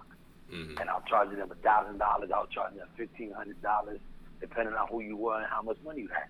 Mhm. You know what I mean? And I was putting anywhere between five pieces all the way up to fifty pieces in the audience without having to deal with BET's corporate side. You know what I'm Mhm. saying? Right. And getting away with it for a few for the first few years, I got away with it. That's fucking brilliant. fucking brilliant. But that's the art. That's the art. That's the art of the marketeer, the promoter. All That's when you when you when you see when you see an outlet, you know what I mean, and Mhm. you see a platform that you can utilize. And you say, "Wow, this is this is what I need to be doing." Mhm. And guess what? Then they started. Then, like I said, then they started going harder on it, and it got harder for me to do it. But what Mhm. I started doing between you and I was was putting putting people in the audience. Like I would, I would call five of my dudes and be like, "Yo, y'all want y'all want to come see? Uh, you know, uh, y'all want to come see Beyonce on on the Park today? Yeah, dude." I'd be like, "Yo, I got five tickets for y'all, but I need for you to rock these shirts." Mhm. And they'd be like, okay, cool. So they were all rocking shirts. And then I talked to the DP. I played him off. You know, this is the business. Mm-hmm. I played yep. him off. And then when the show was starting, the intro of the show, the middle part of the show, and the end of the show, I'd always get a shot. Right. The show could be started. Remember back in the day, you just start, and as that shot was coming in, that premiere shot, mm-hmm. and he was going through the um, through the audience, mm-hmm. automatically you would see the product placement. Right. So I became now famous for doing that. You know what I mean? Until it caught up with me and Marcy Polanco called me. And I remember her calling me to her office like, what are you doing? What's going on? You know, I heard that you, this is what you're doing. So I was like, um, so at that point I thought I was going to get banned out of the building. And she, at that point, she offered me a job. Come work, come work with us, man. Don't stop taking that money. Stop still. You know what I mean? Like basically, it was like stop get going around us and come fuck with us. Right. You know what I'm saying? Come be a part of what we doing.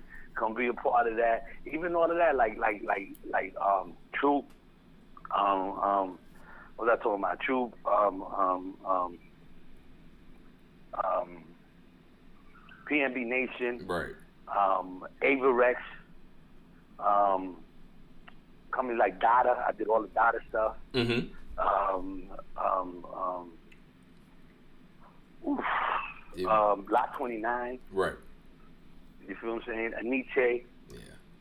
I did, yo, let me tell you, almost every Fubu, Coogi, Mm-hmm. um, Everything um, that we were Makaveli that we were wearing in the early 2000s yeah, when I was Machi- still in high school. Makaveli brand, Makaveli branded. You know what I mean? Um, all these companies, man, I did the marketing for them back in the days. I was the one that used to do the product placements for them, so it was easy for me to get them placed on the show. And Then once we started Freestyle Friday, I used to do the, the I used to help pick the people that would come on Freestyle Friday. I used to help put the DJs that were on Rap City. I used Oh, to okay. book all the DJs that was on Rap City until my man Emo took over. Okay. I used to book all the DJs that was on there, man. That's how, you know, from you know we had core DJs and Hitman and all that. So at the time, you know, technician before that. So I was pulling from my resources and all mm-hmm. the people I knew and the people that I worked directly with. So I was I was bringing all my high end dudes first, and eventually when emo came in, he started picking picking and choosing cats. You know what I'm saying? Right. But I did all that, so it was beautiful for me because I would put my clothes on them. Mm-hmm. you know what I mean? Like even with Hpnotiq, the first placement we had with Hpnotiq, and you can ask Nick Storm this to this day. You know, Nick Storm is now at, at um, he's at Diddy stuff. You know what I mean? He does uh he does Ciroc and all that. You know, he's the head of head of marketing for Ciroc. But he was that's my brother from Sony Record Days, man. We did Hpnotiq, man. Our first placement was with Diddy. I need a girl. Remember that record? Mm-hmm. Of course. All right. That was our first placement with that. You know what I'm saying? Like we was the dudes that was putting them in the videos, that was putting liquors in the videos. We were the dudes that was putting the clothing in the videos, man. That's what the Ah, okay. collective was about at that point in time. Utilizing our resources. I tell people, man, to this day, to this day, 2017, I have never worked a product and not utilize my. I tell people I don't market to the consumer. I market to my community Mm-hmm.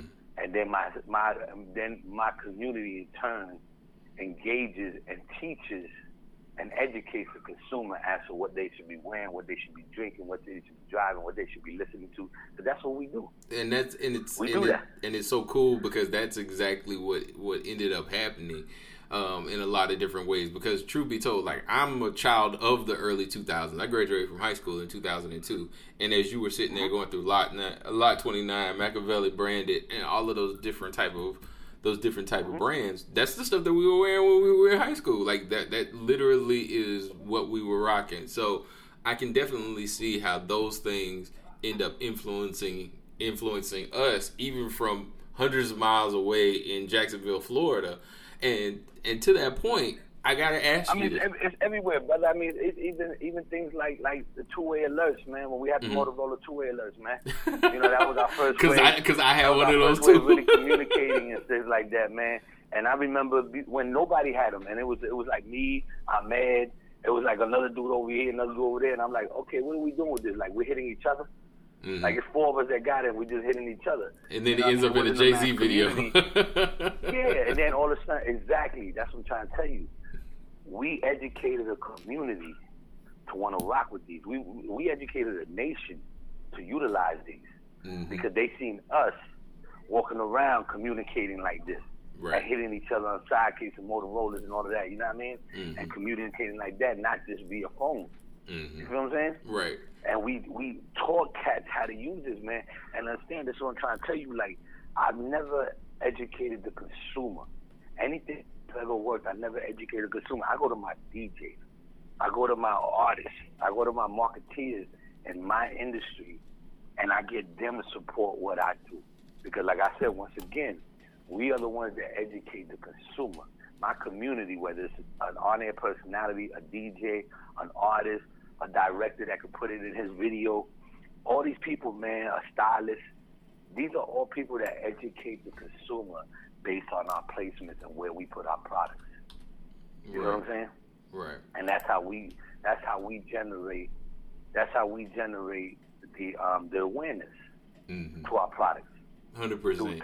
you know that's how that's how I come today because we are uh, uh, uh, an organ we are um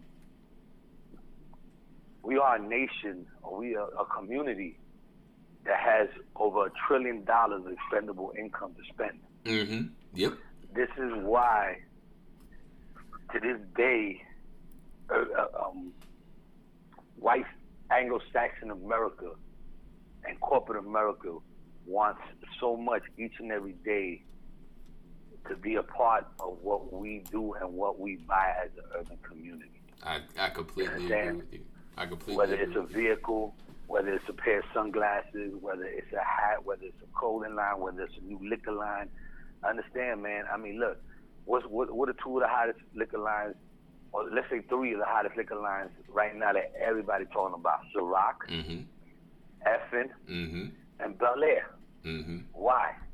Because it's three of the hottest people in our community that are behind that. 50, P. Diddy, and Rick Ross. Right. You understand? So guess what? You know that we live in a nation of followers. Mm-hmm. That's just the reality of it. Mm-hmm. You understand? Yeah. So guess what? Whatever the big boys is doing, that's what we're gonna do. Right. When the big boys were drinking Hennessy, what were we drinking? Hennessy. When everybody was drinking Moet, what were we drinking? Moet. Okay? When when when Busta Rhymes came talking about Pastor Courvoisier, guess what we were drinking? Courvoisier. Mhm. When when Run DMC said, My Adidas. You know what I mean? Everybody What started nation taking their shoelaces out of some Adidas and wearing shell toes. Yeah, man. Guess what? When Nelly came back and said, and then and, then and my Air Force Ones, guess what? The whole nation was rocking Air Force Ones. And wearing their jerseys backwards A1s because I have high school pictures of me in a fucking Eddie George jersey backwards, and it looks absolutely ridiculous now. But There know. you go. That was the look, man. Just like look, when when we started rocking the throwback jerseys, man, everybody was going out and buying the most expensive jerseys they could find, hardwood floor jerseys and all that, man. They were spending two, three hundred dollars to put on the jersey. Now all of a sudden you, you look in the closet and they got ten jerseys sitting in there, each one of them worth three, four hundred dollars. Mm-hmm. you know what I'm saying? But you did it because it's an alliance of our community, man. Mhm. And when we align to support something, there was something that Nori was saying the other day that I watched in the interview that I, I, it hit me so impactful when he was saying if we all got behind Diddy, and he was actually saying this on the on the on the Breakfast Club. Yeah, I was about to say the part one of on the Breakfast. Club. Yeah, yeah. Yeah, because he's part of Revolt, right? And he was saying, he said, if we all got behind the way we should behind Diddy and Revolt, the movement as Revolt TV, Revolt will be the next BET or the next MTV. Easily. Right. They just need more pro, more better programming. Right. Obviously, like Drink Champs and stuff like that. Some of the shows that they picked up now are getting a little bit better. They're a little slicker. They brought in actually some of the guys that used to be like Ramen Dukes and so on and so forth that were over at Viacom. Mm-hmm. You know, to to give them a, a streamlined look, programming, better programming. You know what I mean? Better shows. You know what I mean? They're gonna look crispier when they come on. So guess what? If we all get to support, if we all get behind and support one system, the system's gonna turn around and support us. Right. This is our support system. Now, Manny, I gotta, I gotta move us, I gotta move us forward because I know I, I won't have you forever. So I gotta get ahead, through, brother. I gotta get through the timeline. Now, obviously, get to the point to where you know you're bouncing around the country all over the place, and your and your influence is definitely felt throughout the entire United States from a branding, marketing, promotion standpoint.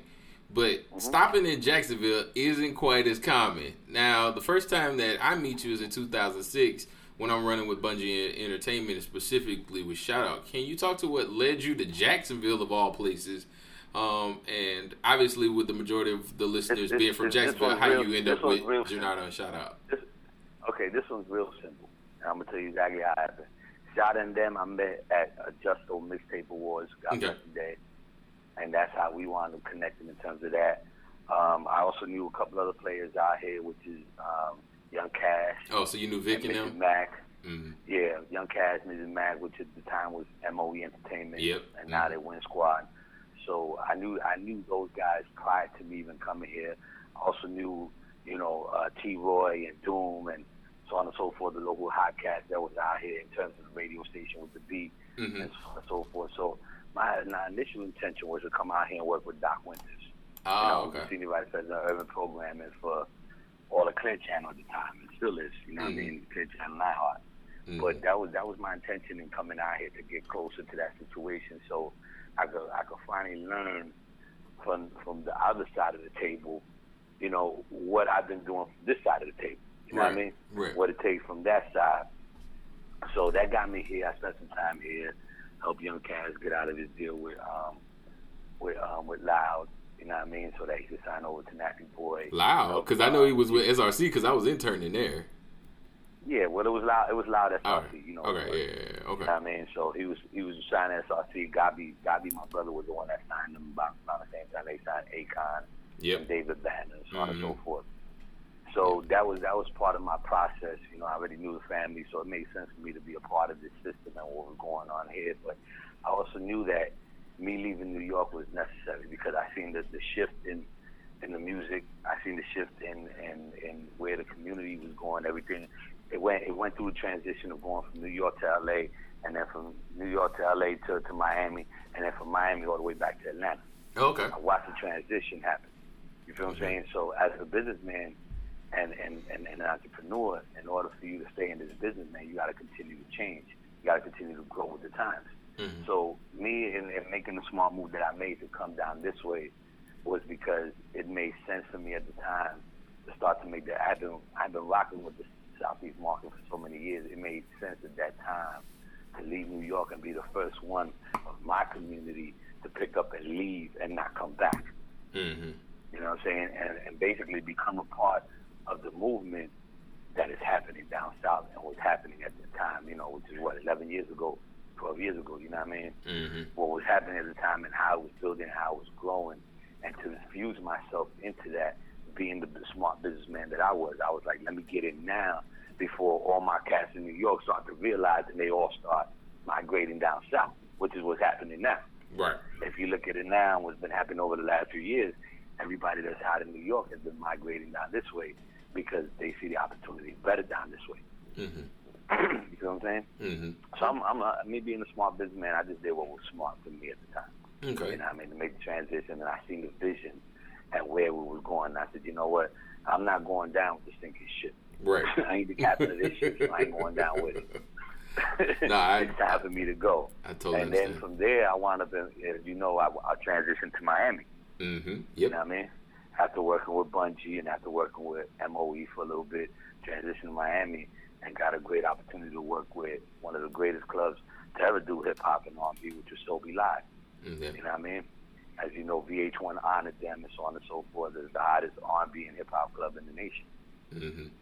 So I was doing programming for Sobe Live and um, also working for a magazine at the time called 944 Magazine Mm-hmm. which was a, a free magazine, but it was it was what they call um, an ad-driven magazine. It was it was obviously it was funded through advertising, Mm-hmm. and was one of the hottest magazines out of Miami in the in the country at one point. You know what I mean? Literally, they were based originally came in from from Arizona, and um, and was part of that. Now we can continue. You want me to continue going? Oh, no, I mean, you can keep going. That's fine. Well, we going now. Now, now we going up the timeline. So I'm I'm, I'm with you on the timeline. Right. well, where I'm at is is we we were talking about guerrilla marketing early in the show, Right. and now we're at that other part where we want to kind of tie it all together. So since roughly 2007, with the implementation of digital marketing, you know, our Facebooks, our MySpace, Instagram, all that kind of stuff that has come over the last five to seven years uh, into the music industry, many would say that campaign management and branding has changed in such a way that many of the professionals of the past have become obsolete. How do you maintain yourself as a valuable resource in a world that is changing around you and and how you go about building brands that people are interested in and how do you go about marketing to demographics now in this new digital age? Well, I, ain't gonna lie, man. The template hasn't changed much. Like I told, like I said earlier, as as you grow as a businessman, you have to look around what's going on around you and and you know what's hot now. So, you have to constantly keep reinventing yourself. Right. And I mean? And that's and that's what I've been good at throughout the years. For the last thirty years, I've been in the business is to constantly keep reinventing myself and seeing where the next movement is going, what's going to be hot next, where you know what's the reinvention. So, um, with that being said, um, I got with a company in 2009. We can go there. Can we shoot there? Sure, go ahead, go ahead. Okay, I got it with a company at the time that was a startup company and they was they was starting to generate a lot of noise. but had no real traction. And they go by the name of Coast to Coast Mixtapes, Coast to Coast Mixtapes.com. Mm-hmm. Um, got with them, and they were doing their first conference. Um, two guys by the name of Nick and Fat that own the company, which to this day, 2017, still my business partners um, in a company that we've, you know, I don't even want to fast forward, so we will keep it right where we at. No, you can you can go I- how you go. That's fine. We're moving at a no, good no, pace no. now. I, I just, nah, I just, I, it's it's in a great place right now. but you know what I mean with with the with with the with the, the avenues that we've created and things of that nature. But you know, we went we went. I don't I don't want to bypass the process too with the DJs real quick. You know what we did with with core DJs Mhm. and hitman DJs coming from the technician DJs, man, and that kind of changed. But we that already started to change how we were operating. Mhm. You know what I'm saying? In terms of how we were marketing. Because before that, and it's funny because somebody was just asking me this yesterday, man, yo, um, um, what record pools you got that you still know? I'm like, record pools. Right. I'm like, record pools, dude. Like, I ain't heard somebody ask about record pools since the mid 80s, early 90s. hmm You know what I'm saying? Like, like, like record pools have become obsolete. There's maybe one or two still left in the country. Yeah, I even mean, TJ's DJs they- is they- gone. As influential as that was, Yeah, it's yeah, gone. yeah, yeah. You got, you got, you know, you got the Baltimore record pool, even, even Atlanta record pool, which is P Brown. Not really a record pool because they don't sit there and collect records and service them out, which is what a record pool does. hmm You feel what I'm saying? That's what, that's primarily what they did. It used to be a place where a DJ would come, they pay their fee every month, and go go pick up their their hot records or the records they've been serviced for the month. Mhm. what we used to do as labels is service these record pools, and record pools in turn would service out all their DJs. So we didn't have to deal with individuals hmm and we dealt with one organization. So I tell people that transition into DJ coalitions. So it started becoming like you you ain't got to service all the DJs. You go service Tony Neal. You go deal with Tony Neal. You go deal with Casper. You know what I mean? Or you Mhm. deal with you know Bum Squad and Lat, Lat Prince. You know what I mean? And you deal with these with, with these people directly, and then they go service out their DJs. So we went through that process of doing the core DJs and all of that, which was a great time, and I did a good ten years with them hmm and we we did some great things in that process, man. But that being said, man, when I got when I got with Coast to Coast, I seen a startup company that, that had a great template. Um, they owned the IP to what they were doing, so that was very important to me. Um, it's important, you know, just so you know, let me put it up out there. It's important that you own your own stuff, Mhm. intellectual property to your things, build your own things out. Don't let nobody else own what's yours. You Right. know what I mean? So they own the intellectual property and have built out a nice company behind it, but nobody knew the brand. And I was just, me personally, I was just starting to get into this tech world because I had just swung off of, MP, not MP3 Wax, off of um, DigiWax. Right. You feel what I'm saying? Mhm. And I helped with CL, you know what I mean, CL and Neil in terms of marketing their company when they first started doing this. And this goes back to, you know, Mix Show Power Summit when we first started marketing this. And between you and I, I was always skeptical about it. I was like, MP3, man, what's what's this MP3 shit? Like, this ain't gonna lie. You know, like somebody told me about World Wide Web. What the hell is World Wide Web, man? What is that? This ain't You know what I mean? You gotta keep. That's You gotta good. keep. You gotta keep in mind. uh, It's it's it's like a brother that when you're young, all you had was black and white TV, and then by the time you're 21, 22, you got Technicolor. You Mm-hmm. know what I mean? And you got 15 inch TV, so it's a whole new world out there. How do you adapt and apply Right. what you know and what you've done to that new world, man? So you you create a transitional spot, and so I knew that I didn't know a lot about this tech world. You know what I mean? I wasn't tech savvy. I tell people all the time, man. To this day, I still have problems checking my email sometimes. You know what I mean? Oh, I I, I know because I think I was one of the first .com. people to show you MySpace. But go ahead. You know, exactly. there you go. Exactly. Let's let's go all the way there. You know what I mean? Where it started at MySpace, man, and and I had problems with MySpace, man. Understanding what what value this added to me and what I was doing. Mhm. You understand?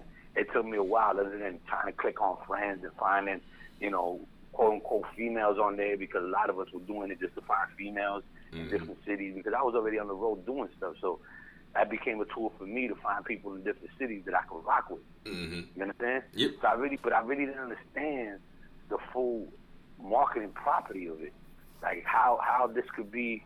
It's, it's real time impact. You know what I mean? Where I could send something out in a second, and a second later somebody could be back and be like, "I love it" or "hate it." hmm I didn't understand that, and that's what that's what CL was trying to teach me in terms of um, what they were doing at DigiWax. Mhm. Like, look, B, we got you know 300 DJs, and we send emails to them. We send it with the music, and then they they go and they survey or they rate the music and stuff like that, and they send it back to us, and we apply that, and we send it out to, you know, we send it out to the clients. And I was like, oh, oh, okay. Light comes So we on. don't have to ship no more. Yeah, we don't got to ship no more. We don't got to go through that, man. We don't got to wait for them to get the package where there's 30 packages sitting in their in their in their front. You're not So, wasting you know what I product by sending out stuff. open. Exactly, Yeah. exactly. So we don't got to spend this money no more. And okay, now okay, I understand that side of it. That's dope. So I, I was fortunate enough through this process of me going through this this this the transition in my life around that time, around 2008, 2009, 2007, where I was trying to figure out, okay, I left BET.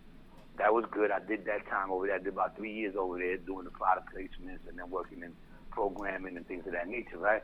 Mhm. I had a great time doing that. Left there, came when you met me Mhm. down to Florida, did that, and then had the opportunity, did the magazine thing, did the Sobe Live, then had the opportunity to go back to work for, for TVT Records. My man Sean, Sean called me at the time, was like, yo, everybody left here. Eric Parler, who was there, left, and all the players that were there at the time, and they still had artists like Pitbull there.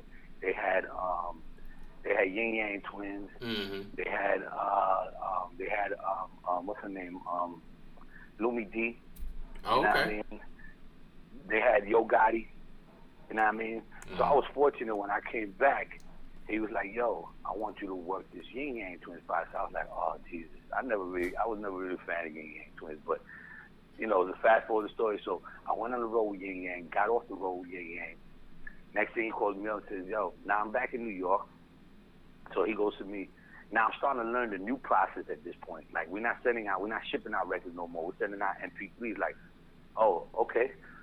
Like, you know, this is my first opportunity to jump back in and do this, which was great for me because it allowed me to learn the new process. You Right. understand what I'm saying? Right. But it had already been a few, quite a few years since I had even worked the record, so I got to learn the new process of how the new industry was starting to work now. Mhm. How they were shipping out these records, how they were getting their feedback, how they were getting the record played the same day. You know what I mean? And how that process was working. So I was able to come back and learn that by working Yin Yang Twins. I worked um, Lumidee um, with Tony Sunshine. She's like the wind. You know, Mhm. she's like the wind next to me. And I got to work. Um, I was actually the one that, that crossed over Yo Gotti with the record that he had. Uh, what was it? Uh, Vibing Mhm. with uh, with Pleasure to Peace. Yep. I did that and took them on the road. That's why to this day they love me to death because I was the one that crossed them over. You know what I'm saying? Right. So through- going back to doing that, before I wound up at Coast to Coast, it gave me an opportunity to start to understand how this digital marketing and the, this World Wide Web and this internet thing was applying to our day to day. You know what I mean? Right. How is it that I work this day to day? How can I communicate with my guys day to day? Oh God, they're sending me emails. Cool, this is dope. They're sending me back like, yo, Mad I love this record. Yo, I'm, I'm putting on my show tonight. They hitting me back with feedback. Yo, I can't do this. Yo, Mad can I do this show? So I'm going, okay, so this is how all this applies. And then like when you showed me MySpace, and I got into that, I started to understand how I could, how I can apply this to everything that we were doing because I can get a quick response and a quick impact right there. As soon as mm. I send it out, boom, I'm getting feedback. I'm getting feedback, and you know our business is about that feedback Right. Hundred percent. because it allows it allows us to know where we're moving and where our money's gonna apply. So fast forward 2009, I did that. So when I got to Coast to Coast and realized what they were doing and how they were servicing now these independent artists to the DJs and to the masses, and they were doing these mixtapes and everything that they were doing, I was going, wow, this is dope. Mhm. And they were sitting out in Portland, and I was like, bro, we need to get you out of Portland and get you to Miami. So Mhm. 2010, I moved them down to Miami, and we started Coast to Coast Mixes as you see today. We started. I started Coast to Coast Interactive. I started Coast to Coast FM. I started Coast to Coast the magazine. I started all these other templates and these these other revenue streams to help and, and incorporated them into what they was already hot with with mixtape. And then I took them out into the market, and and, and because everybody knew the Little Fats name, because every time you got an email it said Little Fats Presents. So guess what? I treated Fats just the same way I did any other client. I treated him like he was an artist. Mm-hmm. Took him out on the road, introduced him to the markets, took him out to the Core DJ retreats and all that, took him out to the Hitman retreats, took him out to all to the events that we used to go to, and introduced him in particular like he was the artist. A bit like, yo, you know Rock Coast Gold mixtapes? Yeah. You, you you got the mixtape that says Little Fat Events? Yeah. Well, that's him right there, little fat dude right there. That's him right there. Go talk to him. He needs your support. Right. You know what I mean? And that's and that's how I got into the dot com game. You know what I mean? Since then, I picked up you know, a couple other companies that we work with, MP3Wax.com, which we we made them hot. You know, my man Chris. After I left Coast to Coast, did that uh, Nerve DJs Mhm. and what they're doing with their movement. Nerve. I'm the vice president of Nerve DJ South. So you know, I'll help oversee NerveDJ.com. I got StopBeefingRadio.com, which is out of Indianapolis. I mean, we get over over excuse me over over 25 million streams a year. You know what I'm saying? hmm And and it's it's taken off over the last over the last six years. It's You know what I'm saying? And I'm also a partner there, and I'm, you know, and and I'm the vice president of that company. Well, actually, not the vice. I'm the president of that company. So I realized how, and then and I'm gonna wrap this up for you, Wax. Mhm. I realized how, and this coming into 2017, I realized how all this works and how it applies the whole viral system and the whole viral community and viral marketing and how it applies and how it's good for quick feedback and quick response and you know building analytics and numbers and things of that nature. Which obviously throughout the years I've learned a little something. you know what I'm saying and how it applies. Right. But I also I also realized coming down to 2017 when I look around and not only look at that, but I look at the economy where it's at and how people cannot afford what they had. They don't have internet in their houses the way they had. They don't have computers in their houses the way they had. You know what I mean? And things of that nature. Mhm. That it's still important. It's so important these days to still utilize the hand to hand marketing and combat. That's coming back around. started. Very much so. Mhm. You know what I mean? It stopped, it stopped for a few years because cats just kept thinking that that's all they needed to do was get on their computer and that's all they needed to do. hmm Now they're realizing that they that's not enough, man. You have to. Not everybody could do what Soulja Boy did. That was that was a, a an enigma. You know what I mean? Like Right. it's, it's not gonna happen again. The same way with Fifty with the mixtape when Fifty started when people realized he popped off the mixtapes. Then everybody wanted to go do a mixtape. You You look know what I'm at you look at what's why I'm telling happening now. Where you look at what's happening now with like pop up shops. Like that's the new really cool thing that I've really seen because I got out, Yeah. I kind of got out of the fly- industry in you fly, 2010. Everybody want to do now. Yeah, like now everybody's doing it, but man, when that first came on the scene, like like I said, I kind of got out of the industry in 2010. This has kind of been Right. my way back in, but um, Right. but like like I thought that that was super cool when I started seeing that about three three and a half four years ago when people just started randomly like you know like there, there would be this empty this empty space one day and then the next day you know like they didn't like put a whole bunch of walls up and stuff they put up a couple of things tables put a DJ table in there Yeah. and it's a quick clothing store that runs for like a month so they did one month worth of service orders anywhere, and any, then any brick, any brick and mortar, Mortar. man. It could be, it could be in a barbershop that the man owns. right You know pop what I mean? And you, and you take the barbershop over for the day and do a pop up shop on a Saturday. right You know what I mean? It could be, it could be uh, uh, uh, a museum. Uh, uh, like right now, I got, I got um, Beto Gucci and his family. They own a museum on South Beach, right on, right on um, Biscayne, and they want to start doing events up in there. So that's the first thing that came to my mind. I was like, wow, we could do a couple of pop up events up in here. Mhm. Matter of fact, we're doing the first one for Urban Film Festival um, Labor Day weekend. right So that's that's that's something that became. Yeah, I mean, you know, it's, it's like I try to tell you, man. It always becomes one thing that becomes a trend that everybody starts to follow, but Mhm. then it becomes so inundated that guess what? Now you got to find something else. right but that, but that's So a testament go to like, the fact like that me, I got to go create. I got for me, I got to go create something else. Right, but that's Like, a now I got testament to the the fact that like now we have a situation to where like physical hand to hand, like like actual interaction beyond the digital format is starting to come back in a really cool and unique way. You know what I'm saying? Yeah, yeah, man. And it still hasn't left. And, and matter of fact, it still hasn't left in terms of the hand to hand because it's coming back because people are realizing the necessity for it in order to get a quick attraction. You know what I'm Mhm. saying? A quicker awareness as opposed to you being online. Yeah, that goes that goes far in the flies and all that, man. But I'm telling you, you go into these hoods and you start putting out flyers, you start putting up posters again, you start giving out CDs again, or drives or things of that nature, man, or these little um, digi cards that they give out now and all that, man, that these cats need. Yeah, you you you, you still need to go out there and and you know just like a presidency, you know, you know, election campaign, man, you still gotta shake their hands and kiss the baby. Perfect example of all of that. Perfect example of all of that, and then we'll hit two more questions and then I'll let you go. Perfect example of that. Good, I. I love to always talk about is Ivory Orr. Ivory Orr has been a great example of that because a lot of people think that like his success is a byproduct of you know his ability to be able to do a bunch of flyers or him having enough money to do radio and all those kind of things. What it really boils down to is that hand-to-hand personal relationship that he fostered over the really the first three to five years of his career at the Roxy and things like that. When he was getting his hair cut at the barbershop with everybody else, and he still goes.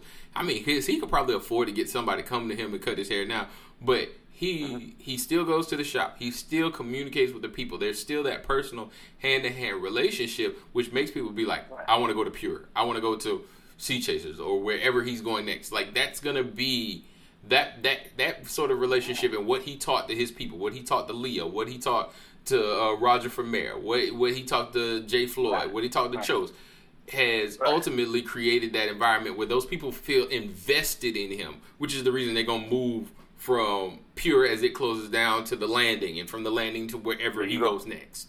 You know what I'm saying? So- Exactly, you gotta follow it. Right. So, so moving into these last two questions, and then I'll let you go. You've been a part of the Jacksonville scene because I always got to bring it back home. You've been a part of the Jacksonville scene in one capacity or another for over a decade, of, in some capacity or another. What are your thoughts on the Jacksonville? Twelve years now, baby. Yeah, 12 years. What's your thoughts on the Jacksonville entertainment scene in 2017?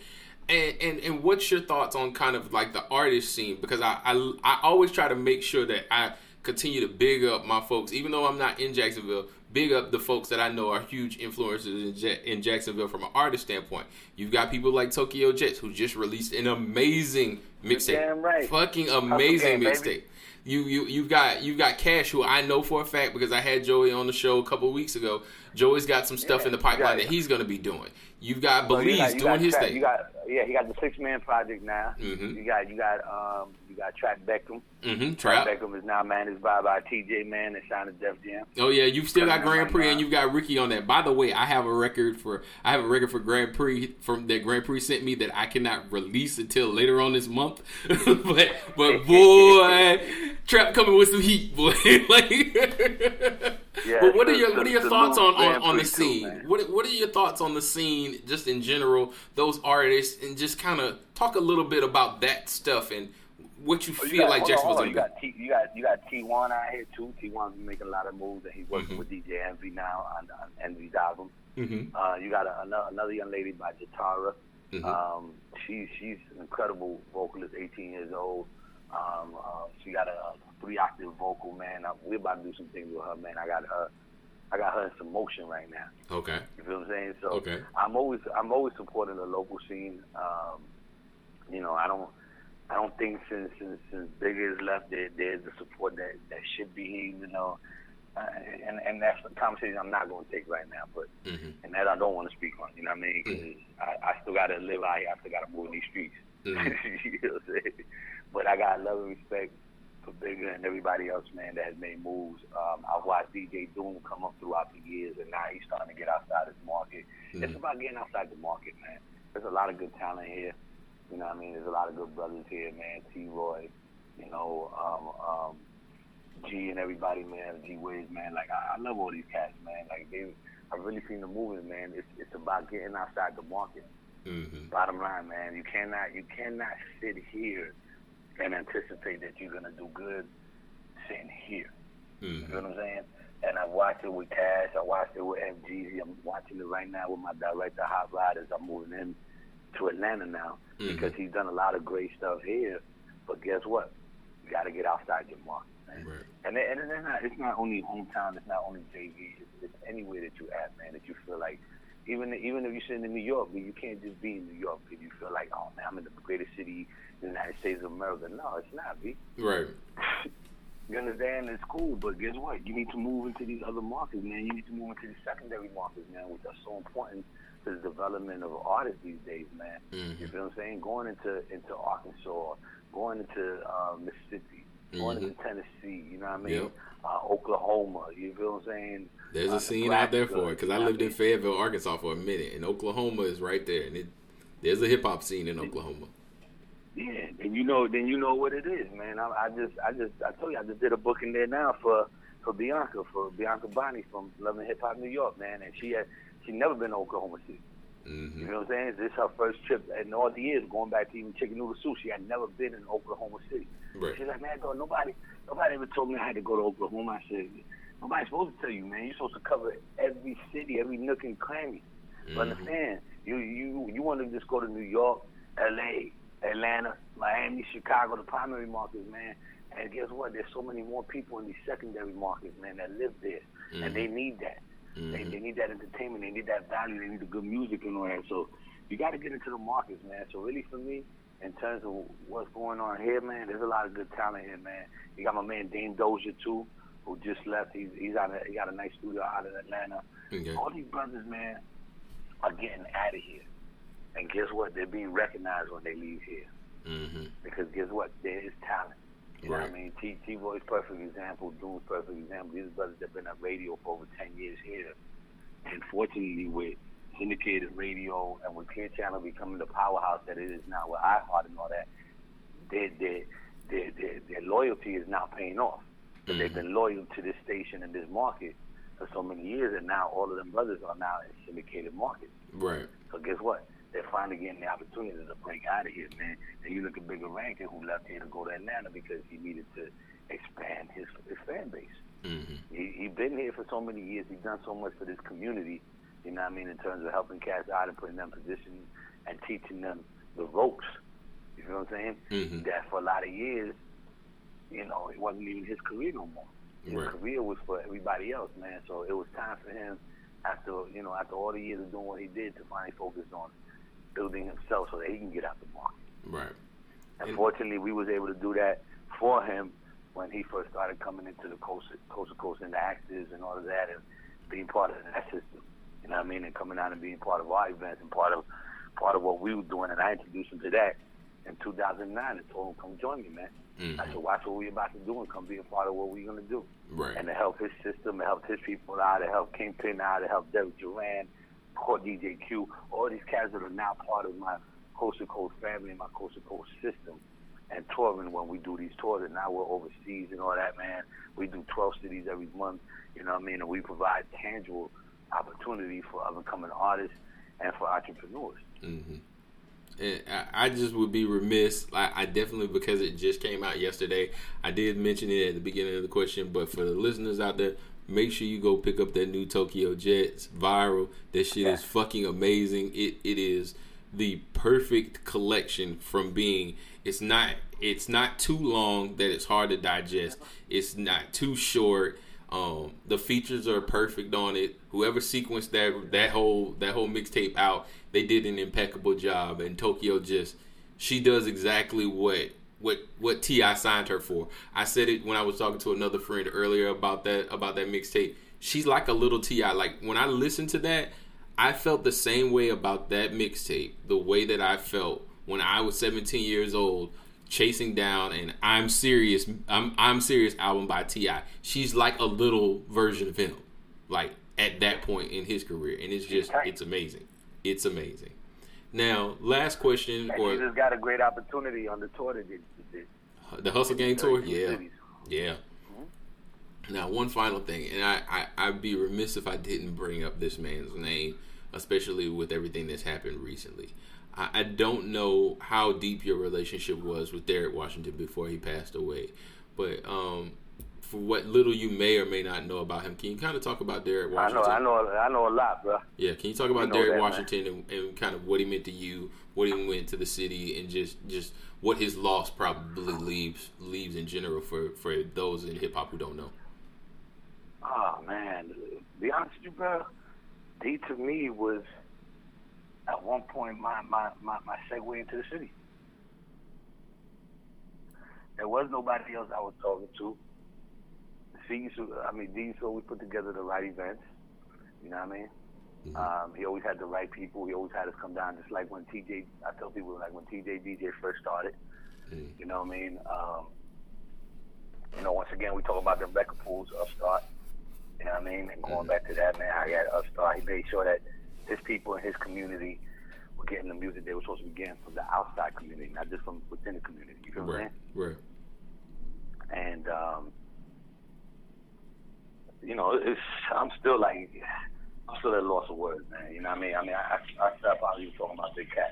You know what I mean? Because of the impact that he has, you know, in in in in, in our society. Mm-hmm. You know, as hip hop man, and for Derek, I don't think Derek was ever given his pop proper respect. You know what I mean? I, Right. really, I really don't think so, bro. I don't think D ever got the, the positioning that he ever really wanted. You know what I mean? The respect from the major labels, he never really got that. You know what I mean? Um, I don't, I don't, I don't think he was ever. I don't think he was, ever t- touted as one of them dudes that really got the movement started down here, man. I mean, people would even look at coming down here because I knew Bigga, but I knew I knew Derek better than I knew Bigga at the time. Mm-hmm. And I'm talking about years ago, you know, you know, 15, 20 years ago. Right. And, you know, he was very, very impactful, man, to our community, to Jacksonville, man, what he did. And he's going to be greatly missed, man. I know he's gonna, he, he was a friend of mine, you know what I mean? Outside of just being a, a business associate, he was a friend of mine. Every time we seen each other, it was nothing but a hug and a smile, you know what I mean? Right. He was a good dude. He knew everybody. He respected everybody. He showed everybody that, that respect, you know, and respected that respect in turn, you know what I mean? Mm-hmm. And I know a lot of people that that stem from that community. You know, that's still out here Myself today. included. Exactly. You know what I mean? And we can go through a bunch of names of people that got their start working at Derek's Upstart uh, Record Pool. Right. Whether they was working the door or they was uh, working helping put the, whether the events or the showcases or whatever you were doing. A lot of people got showcased first time on his stage. Right. You feel what I'm saying? Right. So I, I seen all of this, man, and I watched him move around. Like I said, it, to me, it was like I was coming in from New York, so it was like T, every time he did a Star Record Pool, to me, it was it was like TJ DJs to me. Right. It, it was it was the equivalent, except that it was in Jacksonville. Right. It was just moving down down the line, you know, down the southern line, man. So, yeah, man, I miss that brother, man. I, I still can't believe that he's gone. Yeah. You know what I mean? I, I, It, it, it hurts. Yeah, I, I I did. I shared this story multiple times through uh, through the episode that I did with Bodie, who was a huge influence. I mean, Cash and them always talk about this this hilarious story that they love to talk about between me and Bigga at an Upstart record pool. But um, the first the first opportunity that I got when I um, when I moved back here from Tallahassee, um, you know, I called Bigga, you know, blew up his phone because I didn't know him well, but I knew people who knew him and um, blew up his phone. Told him that I was with. I was at that time I was working with Kenneth Darpo, who was over at Universal SRC, and I was an intern. Right. And um, Right. And uh, you know, like you know, you don't know what kind of influence you being an intern really is going to be. But I told Bigga, and Bigga was like, "Yeah, man, this guy Derek Washington is having a record pool. You need to come to it, or yada yada yada. I'll give you Bodie's number. Bodie Bodie will walk you in." He walks me in, and you know, he introduces me to Derek, and I shake hands with Derek, and Derek's like, "Yeah, put the kid on stage with his with his."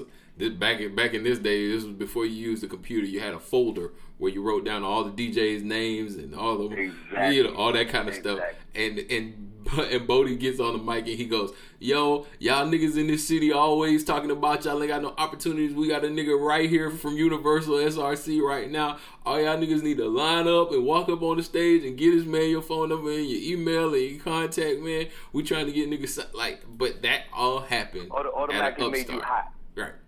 He made you hot. Yeah.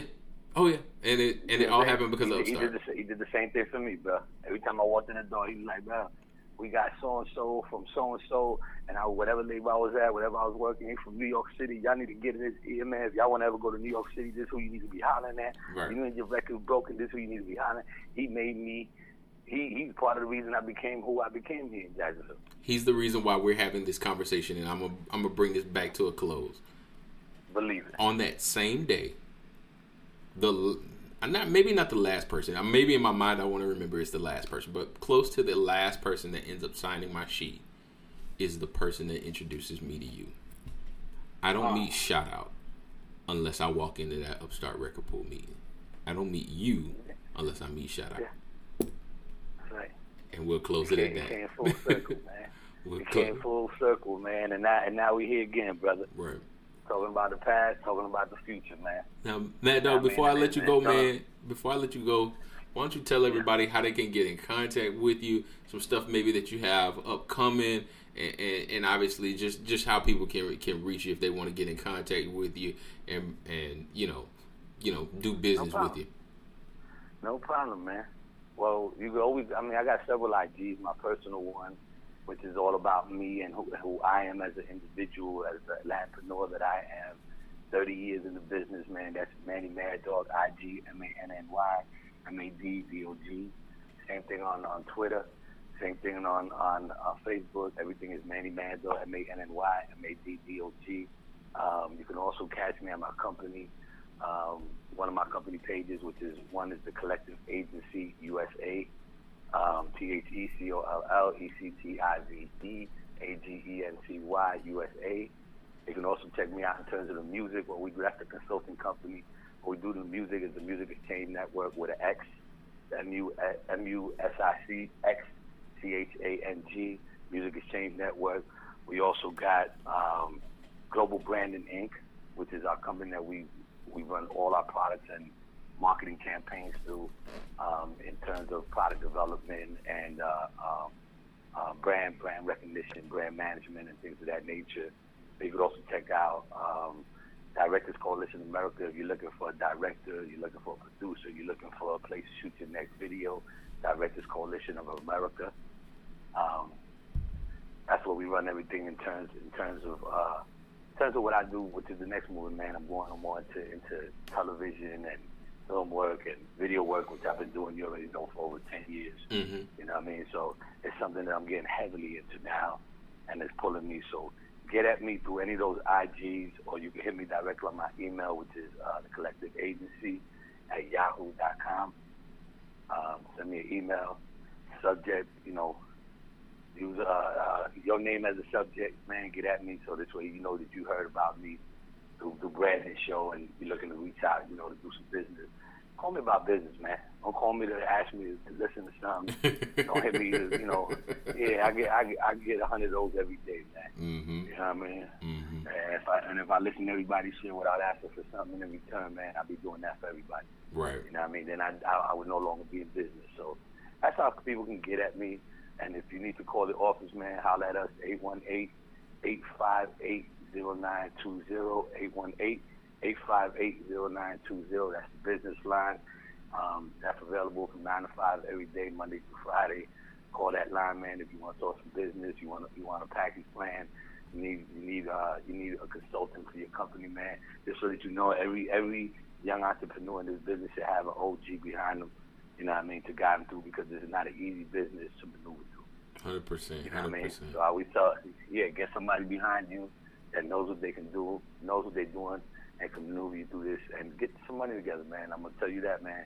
Don't come, don't come spend ten thousand dollars put together your album. They don't have a dollar to even market your stuff. You know what I mean? Hundred percent. That's what I, I tell cats all the time, man. But that being said, man, um, you know, I'm here. I'm not going nowhere, man. I've been blessed to be here. This year makes 30 years that I've been in the business from 87 to 2017. You know what I mean? So I'm blessed to still be here. You know what I mean? And I honor all those that came before me and all of those that are coming after me. Hundred You know percent. what I mean? And, and God willing, I'm going to be here for a long time, man. So holla at your boy. For sure. And th- if you want to get in contact with me, man, you can hit me up on the email, E est1984podcast at gmail.com. You can even hit me up on the Instagram, E est1984podcast. If you want to hit me up on that personal Instagram, you can hit me up at Brandon Kobe Jacobs, man. You've been listening to my dog, Mad Dog Manny. I am Brandon Kobe Jacobs, and you've been listening to the Established 1984 podcast. Take care. Woo!